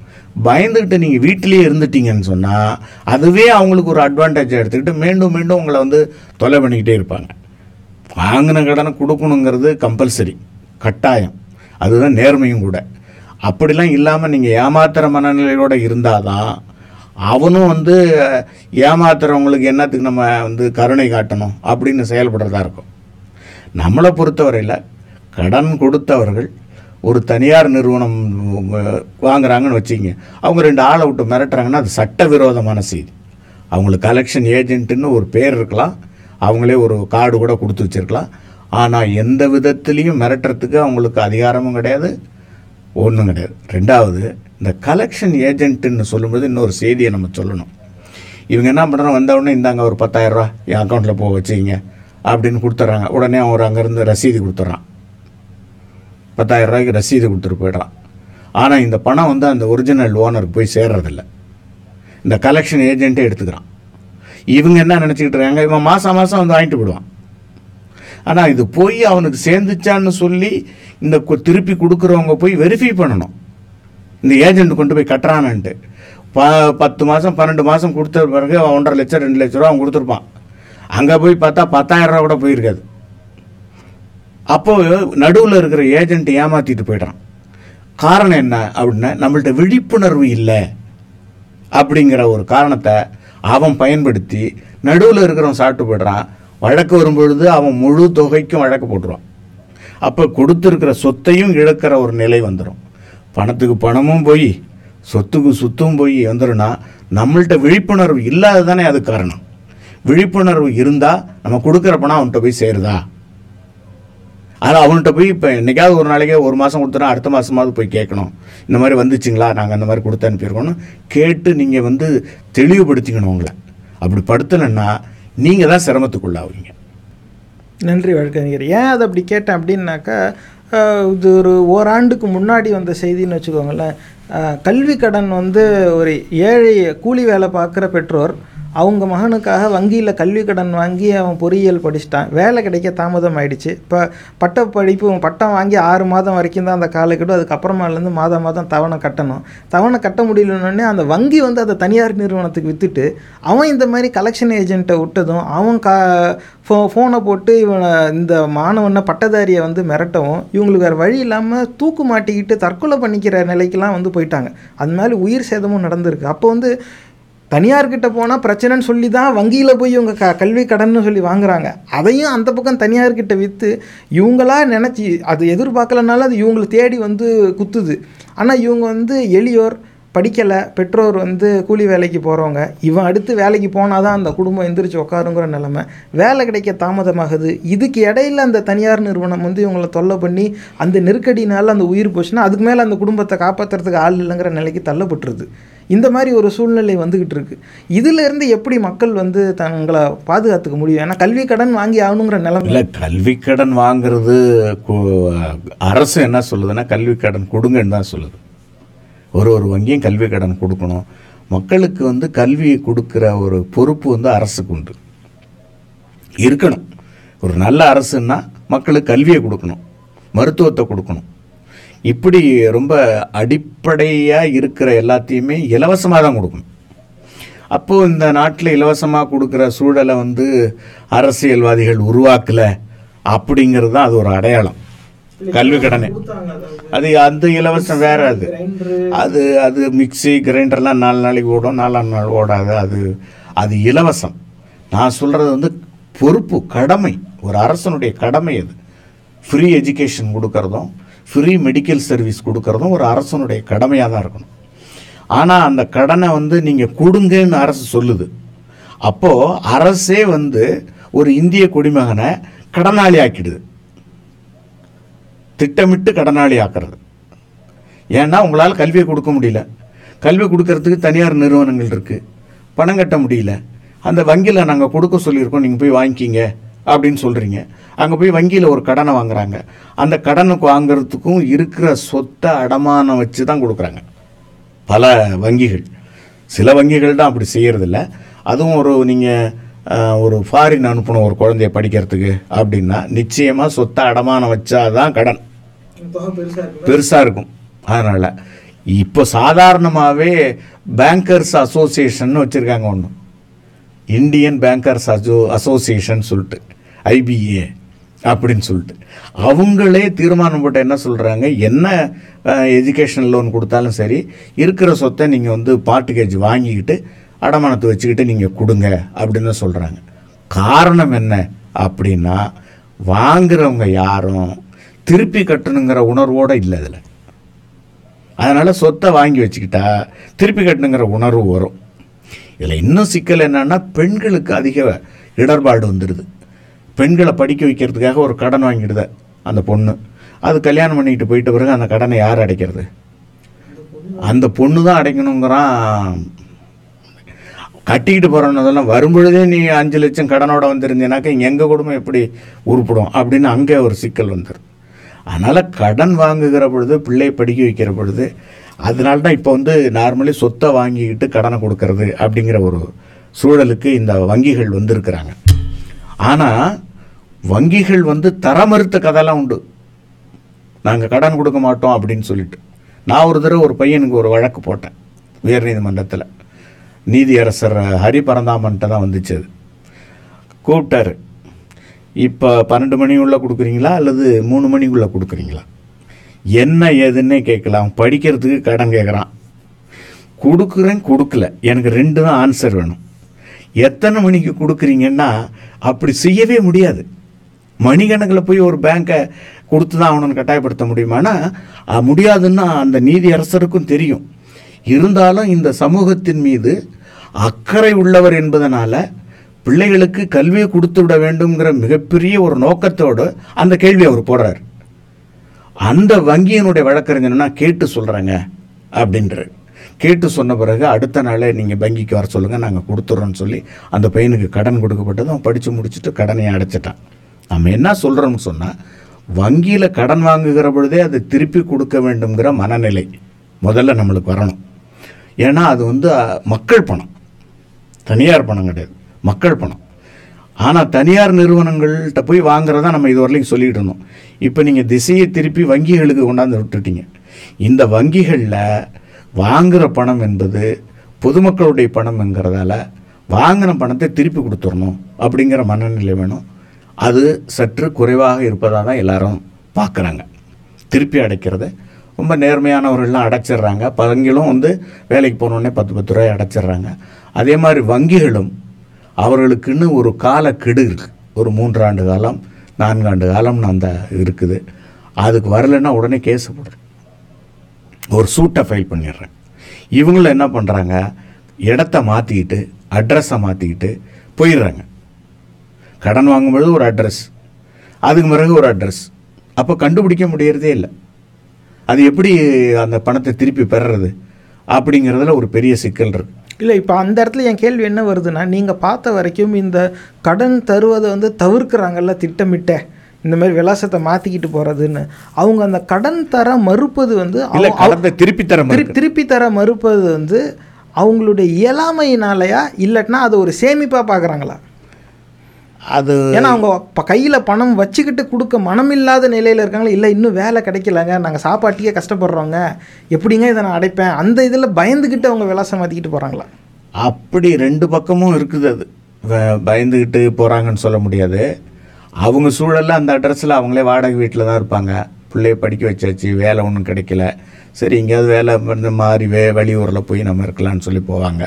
அதில் வந்து ஒரு இன்டென்ஷனலாக வேண்டுமென்றே இந்த கடனை கொடுக்கக்கூடாது அப்படின்னு நினச்சிட்டு போகிறதில்ல அவங்களுடைய சூழல் படியே மாற்றிக்கிட்டு போகிறவங்க இருக்கிறாங்க. அது இல்லைன்னு சொல்ல முடியாது. இருந்தாலும் அந்த பையன் இருக்கிறான்ல அந்த பொண்ணு இருக்காங்கல்ல அந்த கேண்டிடேட் அந்த ஸ்டூடெண்ட் அவங்களுக்கு ஒரு உணர்வு வேணும். நம்ம இந்த மாதிரி வாங்கிட்டோம். பத்து பத்து ரூபாயாவது இந்த கடனை நம்ம அடைச்சிடணும் அப்படிங்கிற ஒரு மனநலம் நம்மளுக்கு வரணும். அந்த மாணவர்களுக்கே அது இருக்கணும். அதனால தான் கடன் கொடுக்கறது மாணவர்கள் பேர் தான் கொடுப்பாங்க. பெற்றோர்கள் வந்து ஷூரிட்டியாக தான் இருப்பாங்க. அதனால் ஷூரிட்டியாக இருக்கிறவங்க தான் பணம் கட்ட பெற்றோர்கள் தானே எல்லாம் போடுவாங்க சொத்தை கொடுப்பாங்க எல்லாம் செய்வாங்க. அதனால் மாணவர்களுக்கே அந்த கல்வி கடன் வாங்கி படிக்கிற மாணவர்கள் வாங்குகிற கடனை நம்ம திருப்பி அடைக்கணும். அது பத்து பத்து ரூபாய் அடைச்சாலும் சரி அஞ்சு அஞ்சு ரூபாய் அடைச்சாலும் சரி வேலைக்கு போய் அடைச்சிடணும் நம்மங்கிற மனநிலையோடு வச்சுக்கணும். முடியலன்னா பேங்க்கில் சொல்லலாம் சார் எனக்கு இன்னும் வேலை கிடைக்கல. நான் வேலை கிடைச்ச உடனே நான் அடைச்சிடுறேன். அப்படின்னு நீங்கள் ஒரு அண்டர்டேக்கிங்கை போய் கொடுக்கலாம். தப்பு ஒன்றும் கிடையாது அதில். பேங்க்கும் ஒன்றும் துப்பாக்கி வச்சு சுட்டுவிடாது. சரி சரி இருக்கதா நீங்கள் பார்த்து செய்யுங்க. அந்த டாக்குமெண்ட்ஸ்லாம் கொஞ்சம் புதுப்பிச்சு கொடுத்துருங்க அப்படின்னு சொல்லும். புதுப்பிச்சு கொடுத்துட வேண்டியதான் பெரிய வட்டி ஒன்றும் பெருசாக இருக்காது. எஜுகேஷன் லோனுக்கெலாம் வட்டி வந்து இப்போ அதிகமாக இருக்காது. கம்மியாக தான் இருக்கும். அதனால் மாணவர்களாக இருந்தாலும் சரி பெற்றோர்களாக இருந்தாலும் சரி வாங்குகிற கடனை திருப்பி அடைக்கணுங்கிற அந்த மனநலம் வேண்டும். நன்றி வழக்கறிஞரே. நிறைவா இது வந்து நம்ம நிகழ்ச்சியை கேட்குறதுல வருங்கால தலைவர்கள் இருப்பாங்க அப்படிங்கிறது ஒரு ஆழ்ந்த நம்பிக்கை. பல நாடுகள்லேருந்து இந்த நிகழ்ச்சியை கேட்டுக்கிட்டு இருக்காங்க. இளைய தலைமுறையை சேர்ந்தவங்க கேட்டுக்கிட்டு இருக்காங்க. இதில் நிறைய பேர் வருங்காலத்தில் நிர்வாக பொறுப்பில் போய் அமருவாங்க. அதில் வந்து கண்டிப்பாக அந்த ஒரு நம்பிக்கை எங்களுக்கு இருக்குது இதை கேட்குறவங்களுக்கும் இருக்குது இந்த நிகழ்ச்சி நடத்துகிற எங்களுக்கும் இருக்குது அப்போ ஒன்று ஐஏஎஸ்ஸாக இருக்கலாம் ஐபிஎஸ்ஸாக இருக்கலாம் நீதியரசராக கூட போயிருக்கலாம் வழக்கறிஞராக இருக்கலாம் இப்படி பல இடத்துல இருக்கலாம். இந்த மாதிரியான இந்த எக்கனாமிக் க்ரைம்ஸு இது அந்த பட்டியலில் வருங்களா? இந்த நிலத்தை அபகரிக்கிறதெல்லாம்? எக்கனாமிக்கல் அஃபென்சஸ் அப்படிங்கிறத வந்து எப்போ வரும்? அப்படின்னா நான் சொல்கிற மாதிரி நீங்கள் வாங்கி வச்சுருந்தீங்கன்னு வச்சுக்க அந்த ஜெராக்ஸ் காப்பி அதெல்லாம் வாங்கி வச்சுருந்தீங்கன்னா இவன் செய்கிற அயோக்கியத்தனத்தை அது காட்டி கொடுத்துரும். அப்போ வந்து நில அபகரி அபகரிப்பு வழக்கில் வந்துடுவாங்க சீட்டிங்கில் வந்துடுவாங்க மற்ற என்னென்னலாம் இருக்குது ஃபோர்ஜரி அதெல்லாம் எல்லோரும் வந்துடுவாங்க அது இல்லாமல் நீங்கள் வந்து வெறும் பேப்பரில் கையெழுத்து போட்டேன் வெறும் பேப்பரில் கையெழுத்து போட்டேன்னு நீங்கள் சொல்லிக்கிட்டு இருந்தால் மட்டுமே உங்களை காப்பாற்ற முடியாது. கொஞ்சம் சிரமமாக தான் இருக்கும் அது. இப்போ அதான் நிறைவாக அது என்ன கேள்வினா இவங்க வந்து வருங்காலத்தில் இந்த மாதிரி தலைமை பொறுப்பில் அமரும்பொழுது நிர்வாக பொறுப்பில் அமரும்பொழுது இவங்க கண் பார்வைக்கு இந்த மாதிரியான சூழ்நிலைகள் வரலாம். இதில் வந்து ஆவணம் ஒன்று சொல்லும். ஆனால் இவங்க இவங்க வந்து பாதிக்கப்பட்டவங்க யாருன்னு தெரிஞ்சு புரிஞ்சு செயல்பட வேண்டிய ஒரு பொறுப்பு இவங்களுக்கு இருக்கும். அந்த மனநிலையை இன்றைக்கி இவங்க எப்படி வளர்த்துக்கலாம்? நீங்கள் சொல்கிற ஐபிஎஸ்ஸு ஐஏஎஸ்ஸு அல்லது வேறு ரெவன்யூ டிபார்ட்மெண்ட்டு மற்ற இருந்தாலும் நாட்டில் இருக்கிற சட்டத்தை நடைமுறைப்படுத்துகிறவர்கள் தான் அவங்க. பொறுப்பு இருக்கும் மனசில் கூட ஐயோ இந்த பையனுக்கு நம்ம ஹெல்ப் பண்ணிடலாமே அப்படின்னு ஒரு உணர்வும் இருக்கும். இப்போ அவன் ஏழை பையன் இப்படி ஏமாந்து போயிருக்கிறானேன்னு மனசு தோன்றும். உண்மையாக கூட இருக்கும் அந்த சூழல். ஆனால் ஆவணத்தை தாண்டி ஒருத்தர் செயல்பட்டுற முடியுமா? அது யாராக இருந்தாலும். இந்த நாட்டில் இருக்கிற சட்டத்திற்கு உட்பட்டு ஒரு ஆவணம் இப்படி சொல்லுகிறதுன்னா அந்த ஆவணத்தை தாண்டி ஒரு அதிகாரி செயல்பட முடியுமான்னா முடியாது. அதனால தான் நம்ம சொல்கிறோம் ஆரம்ப காலத்திலேருந்தே பள்ளி படிப்பிலிருந்தே மனசுக்குள்ளே ஒரு ஒழுக்கத்தை வளர்த்து கொடுக்கணும். ஒரு நீதி போதனையை சொல்லிக் கொடுக்கணும். நமக்கு ஆங்கின கடனை திருப்பி கொடுக்கணும். மற்றவர்களுக்கு நம்ம உதவி செய்யணும்.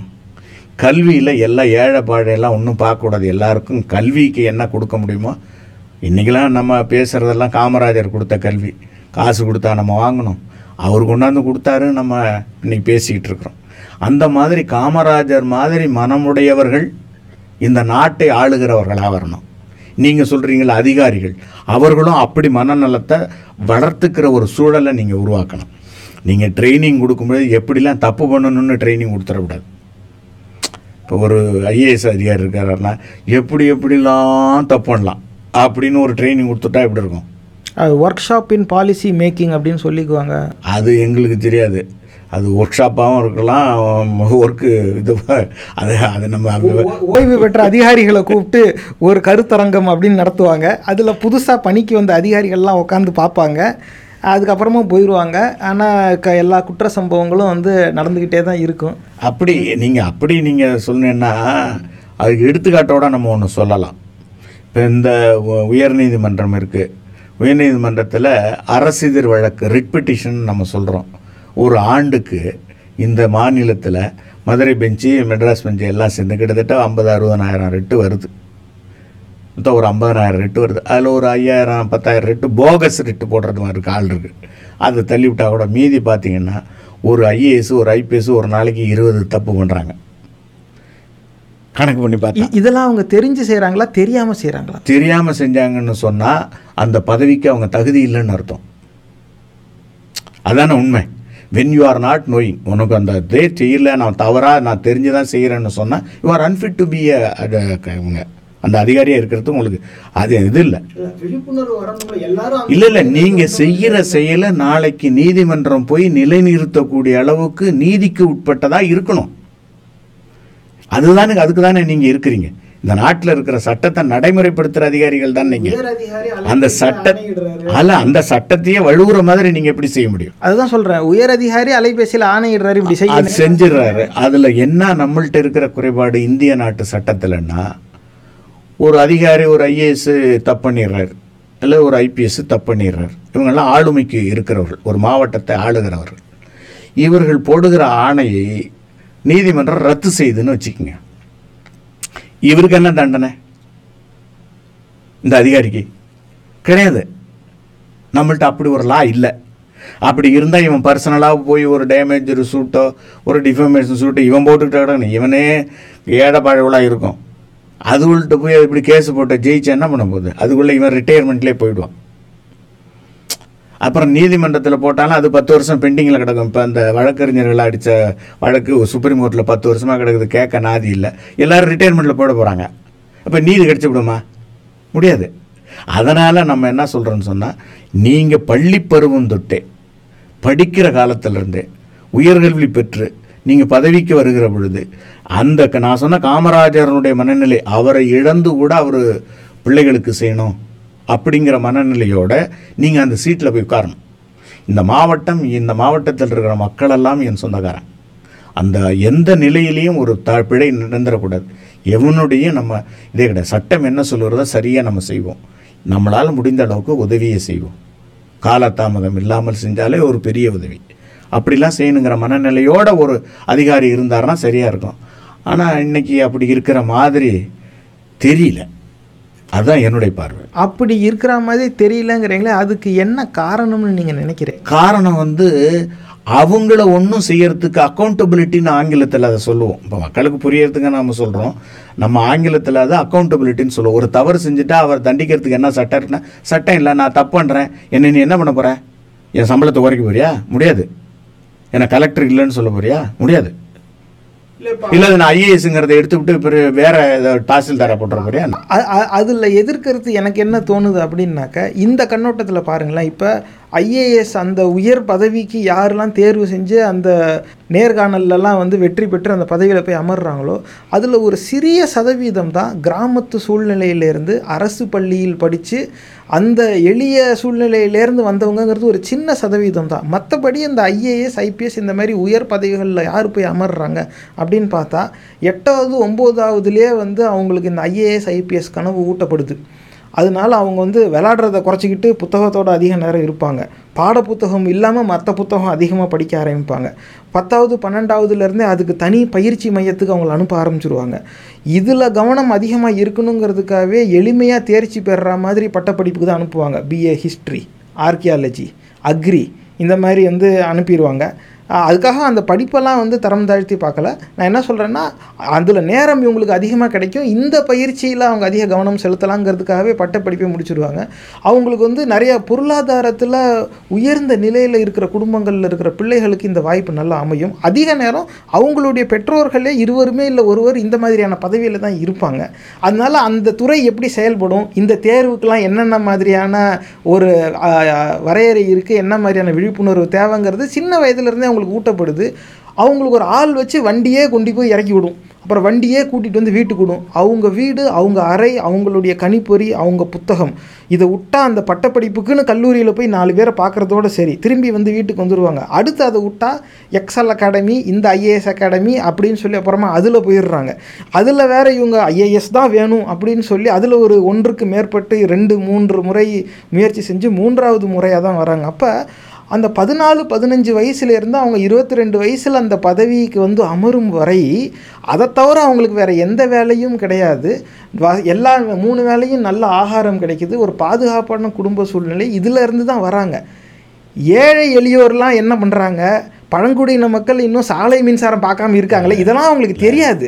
இப்படி தெரியாதவங்க அந்த பதவியில் வந்து இருக்கும்போது அறியாமையில் இந்த தவறு நடக்கும் அதெல்லாம் ஒன்றும் கிடையாது. நீங்கள் பார்க்குற பார்வை வந்து சொன்னதெல்லாம் சரிதான். ஆனால் ஏழை எளிய குடும்பத்திலிருந்து வந்து ஒரு ஐஏஎஸ் அதிகாரியாக இருந்த இப்போ ஒரு அந்த பேர்னா ஒரு திரவியம் அவனை ஐஏஎஸ் அதிகாரி. சகாயம் அவரெல்லாம் என்ன பெரிய வ- வளர்ந்த குடும்பத்தில் வந்தார். இருங்க. இரு நான் சொல்ல வர்றது அதுதான் நான் சொல்கிறது அப்படி வர்றவங்க நேர்மையாக செயல்படுறவங்கலாம் இருக்கிறாங்க. அவங்களெல்லாம் இந்த அரசு இந்த அரசியல்வாதிகள் அவங்க அதிகாரத்தை பயன்படுத்தி கொண்டுட்டு போய் உப்பளம். ஏன்னா அங்கே ஒன்றும் வேலை இருக்காது. அல்லது இந்த ப்ரெஸ்ஸு இந்த கவர்மெண்ட் ப்ரெஸ் இருக்குல்ல அங்கே. அப்புறம் வந்து இந்த ட்ரிபூனல் ஒன்று இருக்கும். ஒரு ஒரு டிஸ்ட்ரிக்ட்லேயும் அந்த ட்ரிபூனலில் சேர்மேன் அதாவது எங்கெல்லாம் வந்து இவங்க வேலையே செய்ய முடியாத ஒரு இடம் இருக்கோ யாருக்கும் உதவி செய்ய முடியாத ஒரு இடம் இருக்கோ அங்கே கொண்டு போட்டுருவாங்க. யாரெல்லாம் வந்து நீங்கள் சொல்கிற அந்த ஹை லெவலில் வந்துட்டு இன்டெகிரிட்டியாக இருக்கிற மாதிரி அதாவது ரொம்ப நேர்மையாக நடந்து கொள்ளுகிற மாதிரி நடக்கிறவர்கள் வந்து அந்த அரசியல் தார்ந்த பதவியில் இருக்கிறவங்களோட ஒட்டி பயணிக்கிறவர்கள் தான் அந்த இடத்துல இருப்பாங்க. இவங்கெல்லாம் வந்து நீங்கள் சொல்கிற கிராமத்தில் இருந்தோ ஏழைகளாக இருந்தோ ரொம்ப இதாக வந்து படிச்சுட்டு வேலைக்கு வர்றவங்க முடியாது அவங்களுக்கு அவங்க வந்து செய்கிற செயல்பட யாரும் விடுறதில்லை. இதுதான் இன்றைக்கி இருக்கிறது. நீங்கள் காமராஜர் அறுபத்தேழுக்கு முன்னாடி அது முடிஞ்சு போச்சு. யாரெல்லாம் செயல்படணுமோ அவர் யாருன்னா செயல்பட்டாங்க செஞ்சாங்க. ஆனால் அதுக்கும் பிறகு அப்படி ஒரு நிலை இந்த நாட்டில் இல்லாமல் போயிடுச்சு. அதுதான் நம்ம வருந்தத்திற்குரிய விஷயம். அதுக்கு காரணம் என்னன்னா அரசியல் ஒரு திசையை நோக்கி போகிற காலமாகி போச்சு. மக்களுடைய நலன் அப்படிங்கிறத விட்டுட்டு வேற ஒரு திசையில் பயணிக்க போயிட்டாங்க. யா எல்லாருமே அந்த அறுபத்தேழுக்கு பின்னாடி வந்த எல்லா அரசியல் கட்சிகளுமே மக்களின் நலன் அப்படிங்கிறத விட்டுட்டு வேறு திசையில் பயணிக்கிறதால மக்களின் நலனை கவனிக்கிறதுக்கு ஆள் இல்லை. அதனால் இவங்க என்ன செய்கிறாங்க என் இஷ்டத்துக்கு செய்வேன். நான் செய்கிறேன் ஒரு லெட்டர் கலெக்டர் கொடுக்குறாரு. இப்போ போன வாரம் நிகழ்ந்த நேரத்தை சொல்கிறேன் இங்கே தான் விழுப்புரம் கலெக்டர் ஒரு லெட்டர் கொடுக்குறாரு. அதில் வந்து மே- மேலாய்வு மனு தாக்கல் செய்யப்பட்டுள்ளது. உயர்நீதிமன்றத்தில் சீராய்வு மனு அப்படின்னு சொல்கிறாரு என்னைக்கு தாக்கல் பண்ணாங்க? அந்த எண் என்ன? அதில் ஸ்டே ஆர்டர் இருக்கா? அது நம்பர் ஆச்சா நீதிமன்றத்துக்கு வந்துச்சா? எந்த தகவலும் கொடுக்க அவங்க தயாராக இல்லை. ஆனால் கையெழுத்து போட்டிருக்கிறது யார்? ஒரு ஐஏஎஸ் அதிகாரி. அப்போது ஒரு ஐஏஎஸ் அதிகாரி படித்தவர் இன்னொரு படித்தவருக்கு தகவல் கொடுக்குற பொழுதே இவைகளை மறைச்சு தான் கொடுக்குறாங்க. அப்போ எங்கே நேர்மை இருக்கும் உங்களுக்கு? இருக்கிறது வாய்ப்பே கிடையாது. அதனால தான் சொன்ன காமராஜர் மாதிரி மனமுடையவர்கள் அந்த பதவியில் வந்து உட்காரணும். ஏன்னா அவருக்கெல்லாம் அந்த மாதிரி ஒன்றும் கிடையாது. அவர் நேரடியாக கூப்பிட்டு கேரளா முதலமைச்சராக கூப்பிட்டு எனக்கு தண்ணி கொடுக்குறியா இல்லைன்னு கேட்குறாரு இல்லை இல்லை அது செக்ரட்டரி லெவலில் பேசணும். செக்ரட்டரி லெவலில் நீங்கள் பேசிங்க நான் அவர்கிட்டே பேசுகிறேன் ஃபோன் போடுன்னு சொல்லி நேராக கேரளா முதலமைச்சருக்கு கேட்டு தண்ணி எங்களுக்கு கொடுக்குறியா இல்லையா? அப்படின்னு உரிமையாக கேட்டு பெற்றவர் அவர். அந்த கா அந்த காலங்கள்லாம் போயிடுச்சு இப்போ. அதனால் இன்றைக்கி இருக்கிறவர்கள்லாம் எப்படின்னா எவைகளெல்லாம் மறைத்து சொல்லி அவர்களுக்கு சாதகமாக்கி கொள்ள முடியும்? அப்படின்னு நினைக்கிற மனநலமுடையவர்கள் தான் இன்றைக்கி வந்து அந்த ஆளுமையில் வந்து உட்காடுறாங்க ஆளுமையில் உட்கார்றவங்களுக்கு நல்ல மனநலம் தான் நீங்கள் அங்கே இருக்க முடியாது. உங்களை கொண்டுட்டு போய் உப்பளத்தில் போட்டுருவாங்க. அப்படி தான் இருந்தார் சகாயம். அவர் வேலையவே விட்டு வந்துட்டார் போதும்டா சாமின்னு சொல்லி. அதனால் நம்ம எப்படி பார்க்குறோம் அப்படின்னு சொன்னால் இந்த சமூகத்தின் மீது அக்கறையும் இந்த சமூக மக்களின் மீது ரொம்ப நம்பிக்கையும் வைத்து இவர்களுக்கு எது அடிப்படையாக தேவை? கல்வியும் மருத்துவத்தையும் இந்த மாணவர்களுக்கு இந்த மக்களுக்கு நான் கொடுத்து விட வேண்டும். பாக்கியெல்லாம் அப்புறம் வச்சுக்குவோம். கல்வியும் மருத்துவத்தையும் நான் கொடுத்துட்றேன் அப்படின்னு ஒரு ஐஏஎஸ் ஆஃபீஸர் நின்று செயல்பட்டாலே அந்த மாவட்டம் வந்து உயர்ந்து நிற்கும் ஆனால் அப்படி செய்யறதுக்கு ஆள் இல்லை. செய்யறதுக்கு அவங்களால கையை கட்டி போடுற சூழல் தான் இருக்கும். மனநலம் இருந்தால் கூட செய்ய முடியாத ஒரு சூழல் இருக்கும். அலாட்மெண்ட்டு அந்தந்த துறைக்கு ஒதுக்கப்படுகிற பணம் அந்தந்த துறைக்கு செலவு செய்தாலே போதுமானது. அது கூட செய்கிற மாதிரி இல்லை. இருக்கிற பள்ளிகளையே மூடி தானே வச்சாங்க. இவங்க திறக்கலையே. எத்தனை விழுக்காடு நீங்கள் வந்து கள்ளுக்கடை சாராய கடையை திறந்தீங்களோ அது மாதிரி பல விழுக்காடு இங்கே பள்ளிகளை மூடிட்டீங்க. அப்படி தான் இந்த சூழல் இருக்கு. அதனால் ஆளுகிறவர்கள் என்பது வெறும் முதலமைச்சர் அவங்கள மட்டுமே நம்ம சொல்லிட முடியாது. அந்த மந்திரிகள் அதுக்குள்ள செயலாளர் லெவலில் கலெக்டர் லெவலில் சப் கலெக்டர் லெவலில் கீழே இருக்கிற பதவிகள் வரை மேலேருந்து கீழே வரலைக்கும் மக்களினுடைய நலம் நமக்கு பெரிது. இந்த நாட்டில் இருக்கிற சட்டத்தை மக்களுக்கு கொண்டுட்டு போய் சேர்க்கணும். அதனால் அவர்கள் பயன்பெற வேண்டும். இது செஞ்சாலே இந்த உயர்நீதிமன்றத்தில் ரிட் பெட்டிஷனே வராது. அரசு எதிர் வழக்குகளே வர்றதுக்கு வாய்ப்பே இல்லை. ஆனால் வருதே. அதனால தான் அப்படி பார்க்க வேண்டியதாக இருக்கு நம்ம. ரொம்ப நன்றி. விலாவரியாக விளக்குனீங்க. அதாவது எங்கள் நம்பிக்கை என்ன அப்படின்னாக்கா வருங்காலத்தில் வர தலைவர்களில் இந்த மாற்றத்தை விரும்புகிறவங்களுடைய எண்ணிக்கை கொஞ்சம் கொஞ்சமாக கூட கூட தான் அந்த அந்த செயல்பாடுகளும் வரும். முதல்ல அந்த எண்ணம் வெளிப்பட வேண்டும். அதுக்கப்புறமா தான் அது முயற்சியாக வரும். அந்த முயற்சியில் பத்தில் ரெண்டு வெற்றி பெற வாய்ப்பு இருக்குது எட்டு தோல்வியாகவும் இருக்கலாம். ஆனால் அந்த முயற்சி கைவிடக்கூடாது. அதுக்கு அந்த எண்ணத்தை என்றைக்குமே கைவிட்டுறக்கூடாது. அந்த மாற்றம் கண்டிப்பாக வரும் அப்படிங்கிற நம்பிக்கை இருக்குது அந்த நோக்கத்தோடு தான் இந்த நிகழ்ச்சியுமே நடக்குது. அதனால் வருங்கால தலைவர்கள் வந்து இதை கேட்டுக்கிட்டு இருக்காங்க. அவங்க வந்து இதை பற்றி சிந்திப்பாங்க அப்படின்னு நம்புவோம். நிறைவாக நீங்கள் ஏதோ சொல்ல விரும்புனீங்க. நான் சொல்ல விரும்பினது கல்வியில் இப்போ நீங்கள் சொன்னதை நடைமுறைப்படுத்தணும்னா இங்கே அஞ்சாவதுலக்கும் பிறகே நீங்கள் ஆரம்பிச்சிடணும். ஆறாவதுலேருந்து ப்ளஸ் டூ படிக்கிற வரைக்கும் எங்கள் காலத்திலலாம் நீதி போதனைன்னு ஒரு வகுப்பு இருந்துச்சு. அதில் வந்து சமூக நீதியை சொல்லி கொடுப்பாங்க. நீதி போதனை எப்படிப்படலாம்? நீதிகள் வரணும் அப்படின்னு சொல்லுவாங்க. இதெல்லாம் மாரல் ஸ்டோரிஸ் சொல்லி கொடுப்பாங்க.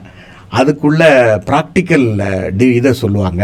இன்னைக்கும் இருக்குது அது. ஆ, எங்க ஆனால் இன்னைக்கு மதம் சார்ந்து வந்து நீதி போதனைங்கிற வகுப்பே இல்லை. மாரல் இன்ஸ்ட்ரக்ஷன் இருக்குது. அதுக்கு புத்தகம் கொடுக்கறதுல அது இல்ல, instruction ஆனா அது மதம் சார்ந்து வந்துருச்சு. அந்தந்த பள்ளி நிர்வாகம் எந்த மதம் சார்ந்து செயல்படுதோ அந்த மத போதகர் ஒருத்தரை கூட்டிட்டு வந்துருவாங்க. அவங்க அந்த மதத்தின் காவியங்களை அடிப்படையாக வச்சு அவங்க ஏதாவது பேசுவாங்க. விருப்பம் இருக்கிறவங்க கேட்கலாம் மிச்சம் இருக்கிறவங்க எந்திரிச்சு போயிடலாம் ஆனா அது வாரத்துல ஒரு நாள் ஏதாவது சாமியை பத்தி பேசிக்கிட்டு இருப்பாங்க இல்ல, நான் அப்படி அப்படி சுருங்கி போச்சு. நான் சொல்ல வந்தது நீங்கள் கொஞ்சம் எக்ஸ்டெண்டாக போயிட்டீங்க. நான் சொல்ல வந்தது என்னன்னா அப்படி ஒரு நீதி போதனை வகுப்பு இருக்கிற மாதிரி கல்வியை அமைத்து அதை மாணவர்களுக்கு வந்து சரியான வழியில் மனப்பக்குவத்தை உருவாக்கணும். பிறருக்கு உதவ வேண்டும்ங்கிற ஒரு பக்குவ மனநலம் வந்து குழந்தையிலிருந்தே வந்துடணும் ஒருத்தருக்கு ஒருத்தர் உதவுறது ஒருத்தருக்கு ஒருத்தர் உதவி செஞ்சுக்கிறது. அவங்களுக்கு வேண்டியது நீங்கள் சொல்கிற நீங்கள் சொல்கிற நாங்கள் எங்களுக்கு பாடம் திருத்துவதே மாற்றி கொடுத்துருவார் எங்கள் வாத்தியார். இவன் நோட்டை அவன்கிட்ட கொடுக்கணும் அவன் நோட்டை இவன்கிட்ட கொடுக்கணும். அப்படி திருத்துறதே மாணவர்களை திருத்த சொல்லுவார். அதில் தப்பு இருந்ததுன்னா போட்டு தள்ளிடுவார் அவர். அது மாதிரி ஒருத்தருக்கு ஒருத்தர் அந்த நல்ல மனநலத்தை உருவாக்குறது வந்து பள்ளியின் மூலியமாக கல்வி மூலியமாக தான் முடியும். அப்படி செஞ்சாங்கன்னா ஒருவேளை நீங்கள் சொல்கிற வருங்கால ஐஏஎஸ் ஐபிஎஸ் ஆஃபீஸர்ஸ் வந்து சமூக சிந்தனையோடு வருகிறவர்கள் வரலாம். வரட்டும் வரவேற்போம். நன்றி வழக்கறிஞர். நேர்களே இப்போ ஒரு நீண்ட நெடிய ஒரு கலந்துரையாடல் இது. அந்த கடன் வாங்குறது வரைக்கும் நீங்கள் எங்கே போனாலும் எந்த வெத்து காகிதத்துலேயும் கையெழுத்து போட்டுறாதீங்க கண்டிப்பாக இந்த பதிவை உங்களுக்கு தெரிஞ்ச ஏழைகள் குறிப்பாக கிராமத்து பக்கம் வாழ்கிற மக்களுக்கு இதை பகிர்ந்துக்கோங்க. அவங்க எல்லார் கையிலையும் இன்றைக்கி வந்து ஸ்மார்ட் ஃபோன் வந்துருச்சு. கண்டிப்பாக இதை அவங்ககிட்ட கொண்டு போய் சேர்த்துருங்க. ஏன்னா இன்றைக்கி சூழ்நிலையில் அவசரம் கருதி யார் எங்கே கடன் கொடுத்தாலும் உடனே போய் வாங்கிடணும் அப்படிங்கிற நிலையில் நிறைய பேர் தள்ளப்பட்டுட்டாங்க. இந்த சூழ்நிலை அடுத்த சில ஆண்டுகளுக்கும் நீடிக்கும். அப்படி இருக்கும்போது இதை ஒரு சாக்கா பயன்படுத்தி ஏழை எளியோர்கிட்ட மிச்ச நஞ்ச கொஞ்ச நஞ்ச நிலத்தையும் மொத்தமாக வாங்கிடுறது. இவனுங்களாம் லேண்ட் ஓனராக இருக்கிறது எப்படி நமக்கு மரியாதையாக கிடையாதே? அப்படிங்கிற எண்ணத்தில் செயல்படுறவங்களும் இந்த சூழ்நிலையை பயன்படுத்துறதுக்கு வாய்ப்பு இருக்குது எப்படி இருந்தாலும் அறியாமையில் இருக்கிற ஏழைகளின் சொத்து வந்து அபகரிக்கப்படுறதுக்கான வாய்ப்பு அதிகமாக இருக்குது எப்போ அப்படின்னா அவங்க வெத்து காகிதத்தில் கையெழுத்து போட்டுட்டு ஆமாஞ்சாமின்னு சொல்கிறதெல்லாம் சொல்லிவிட்டு காசை வாங்கிட்டு வந்துட்டா காசு கொடுக்குறவன் என்ன வேணாலும் செய்யலாம். இவங்கள பாதுகாக்கிறதுக்கு வாய்ப்பு இல்லை அப்படிங்கிற ஒரு சூழ்நிலை வந்து உருவாயிடும். அதனால் கண்டிப்பாக நீங்களும் எந்த வெத்து காகிதத்திலையும் கையெழுத்து போடாதீங்க. உங்களுக்கு தெரிஞ்ச கிராமப்புற மக்கள்கிட்டையும் இதை சொல்லுங்கள் எங்கேயும் வெத்து காகிதத்தில் கையெழுத்து போட்டு உடனே கடன் வாங்க வேண்டாம். இதை வந்து நம்ம கேள்வி கேட்க ஆரம்பித்தாவே அதுக்கேற்றாப்புல அவங்க மாற்றிக்குவாங்க அவன் ஏமாத்துறவன் அவன் நம்ம கொஞ்சம் உஷாராயிட்டோம்னாக்கா அவன் வேறு மாதிரி ஏமாற்ற பார்ப்பான். அது நம்ம அடுத்த கட்டத்துக்கு போவோம். ஆனால் வெத்து காகிதத்தில் கையெழுத்து போட்டுற வேண்டாம். அதே நேரம் இந்த பக்கம் நகரத்தில் வாழுற நீங்கள் இந்த மாதிரி கடன் வா- வாங்கிட்டு யாராவது வந்து மிரட்டுனாங்கன்னா உடனே காவல் நிலையத்துக்கு போய் ஒரு புகார் கொடுங்க. அந்த மாதிரி வீட்டுக்கு வந்து மிரட்டி அடையாள அட்டை கூட காட்டாமல் எவனோ ஒருத்தெல்லாம் வந்து தனியார் நிறுவனத்தின் சார்பாக வீட்டுக்கு வந்து மிரட்டி வாங்குகிற அதிகாரம் அவங்களுக்கு கிடையாது. அது சட்டவிரோத செயல். நீங்கள் உடனடியாக காவல் நிலையத்துக்கு போய் ஒரு புகார் கொடுத்துருங்க. அதுதான் உங்களுடைய முதல் கட்ட நடவடிக்கையாக இருக்கணும். ரெண்டாவது இந்த மாதிரியான குற்றங்கள் எல்லாம் வரும்போது அது எ- எல்லாமே போச்சு இப்போ நான் என்ன செய்ய அப்படிங்கிற நிலையில் இருக்கிறவங்க கடைசியாக தேடி வர்றது நீதித்துறையை தான். அந்த நீதிமன்றத்துக்கு தான் வருவாங்க. அப்போ நீங்கள் வழக்கறிஞராகவோ நீதியரசராகவோ இல்லை இது சம்மந்தப்பட்ட அதிகாரியாகவோ நீங்கள் இருந்தீங்கன்னா உங்கள் கண்பட யாராவது அப்படி வந்தால் உங்களை உங்களால் முடிஞ்ச அளவுக்கு அவங்களுக்கு அநீதி நடக்க விடாமல் நீங்கள் பார்த்துக்கோங்க உங்களுடைய முயற்சியில் நீங்கள் தோல்வி அடையலாம். உங்களை விட உயர் பதவியில் இருக்கிறவங்க உங்களுடைய பெரிய ஆளுமை உடையவர்கள் உங்களை மீறி செயல்பட்டு அந்த குற்ற செயலுக்கு ஒரு உந்துதலாக ஒரு உதவியாக அவங்க செயல்பட்டுடலாம் அது உங்களால் எதுவும் செய்ய முடியாது. ஆனால் முடிஞ்ச அளவுக்கு உங்களால் அப்பாவி மக்களை பா காப்பாற்றுறதுக்கு ஏதாவது ஒரு முயற்சி எடுங்க. நீங்கள் எடுக்கிற முயற்சி நாலு பேர் கண்பட தெரியட்டும். அந்த மாற்றம் தான் நம்ம எந்த சிந்தனை மாற்றம் வரணும்னு இந்த நிகழ்ச்சியில் எல்லா பதிவுலையும் பேசிக்கிட்டு இருக்கோமோ அதுக்கு ஒரு பெரிய காரணமாக அமையும். கண்டிப்பாக வழக்கறிஞர் சொன்னது வந்து நீங்கள் சிந்திச்சு பார்ப்பீங்க அப்படிங்கிற நம்பிக்கை எனக்கு இருக்குது இது சம்மந்தமாக உங்களுக்கு ஏதாவது ஒரு கேள்வி ஏதாவது இருக்குமே ஆனால் கண்டிப்பாக எங்களுக்கு வந்து சமூக வலைத்தளங்கள் எங்கள் இமெயில் கூட இருக்குது. நீங்கள் அதை பார்த்துக்கோங்க எப்போ எதில் வேணாலும் எங்களுக்கு செய்தி அனுப்புங்க. கண்டிப்பாக நம்ம வழக்கறிஞரோட அது கலந்துரையாடல் அடுத்து ஒன்று ஏற்பாடு செஞ்சிடலாம். அதனால் சிந்திச்சு பாருங்கள் இந்த மாதிரி கடன் கொடுக்குறேங்கிற பேரில் ஏழை எளியோரோட சொத்தை அபகரிக்கிறதுக்கு ஒரு பெரிய வணிகமே வந்து செயல்பட்டுக்கிட்டு இருக்குது அதுலேருந்து பல்லாயிரக்கணக்கான ஏழைகளை காப்பாற்ற வேண்டிய பொறுப்பு நம்ம ச ஒட்டுமொத்த சமூகத்தின் பொறுப்பு இது. அதனால் இது நம்ம இதில் முக்கியமாக அடிப்படை தேவை என்னன்னாக்கா எல்லோரும் கத்தி கம்பு எடுத்துக்கிட்டு சண்டைக்கு போகிறதில்ல விழிப்புணர்வை ஏற்படுத்தணும். வெத்து காகிதத்தில் கையெழுத்து போட்டு யாரும் கடன் வாங்கிட வேண்டாம். இந்த செய்தியை வந்து எல்லார்கிட்டேயும் பகிருங்க. இந்த மாதிரி வந்து அவசரத்தை பயன்படுத்தி ஒருத்தவனுடைய சொத்தை அபகரிக்கணுங்கிற நிலைமைக்கு ஒரு வஞ்சகத்தன்மையோடு சிந்திக்கிற அளவில் ஒரு சிலர் இருக்கிறாங்க. இந்த மாதிரி நிறைய பேர் அவன் இருக்கிறவன்லாம் யாருன்னு கேட்டால் படித்தவன் பணம் படைச்சவன். கடன் கொடுக்குற அளவுக்கு வசதி இருக்குது இருந்தாலும் அடுத்த வேலை சோத்துக்கு வழி இல்லாதவனுடைய சொத்து மேலே தான் கண் இருக்குது அவன்லாம் எந்த மாதிரி சூழ்நிலையில் வளர்ந்துருந்தா? இப்படிலாம் யோசிப்பான். இதெல்லாம் அவன் சிந்தி ஒழுங்கு உனக்கு சோறு இருக்குது உனக்கு கல்வி கிடச்சிருக்கு உன்னை பாதுகாக்க ஒரு குடும்பம் இருக்குது கடன் கொடுத்து வியாபாரம் செய்கிற அளவுக்கு உனக்கு வசதி இருக்குது இருந்தும் ஏழைகளின் சொத்து மேலே உனக்கு கண் இருக்குனாக்கா உன் மூளையில் ஏதோ கோளாறு இருக்கா இல்லையா? இந்த சிந்தனையை வந்து நம்ம பார்க்கணும். அவர்களும் நம் சக மனிதர்கள் தான். அந்த மாதிரி கொடூர மிருகங்கள் வருவதையும் நம்ம தடுத்தாகணும். இதை பற்றின கலந்துரையாடல் நம்ம பேச ஆரம்பிக்கணும். அதனால் வாய்ப்பு கிடைக்கும் போதில் இதை பற்றி பேசுங்க. சிந்திச்சு பாருங்கள் வெத்து காகிதத்தில் கையெழுத்து போட்டு கடன் வாங்கிட வேண்டாம். சிந்திச்சு பாருங்கள் இந்த பதிவு உங்களுக்கு பிடிச்சிருந்தா தயவு செஞ்சு சமூக வலைத்தளங்கள்ல இதை பகிர்ந்துக்கோங்க. இந்த நிகழ்ச்சி உங்களுக்கு ஏதாவது ஒரு வகையில உதவிருக்கும்னு நம்புறோம். சும்மா ப்ரொடக்ஷனோட பகுத்தறிவு பாட்காஸ்ட் பொறுமையோட கேட்டதுக்கு நன்றி.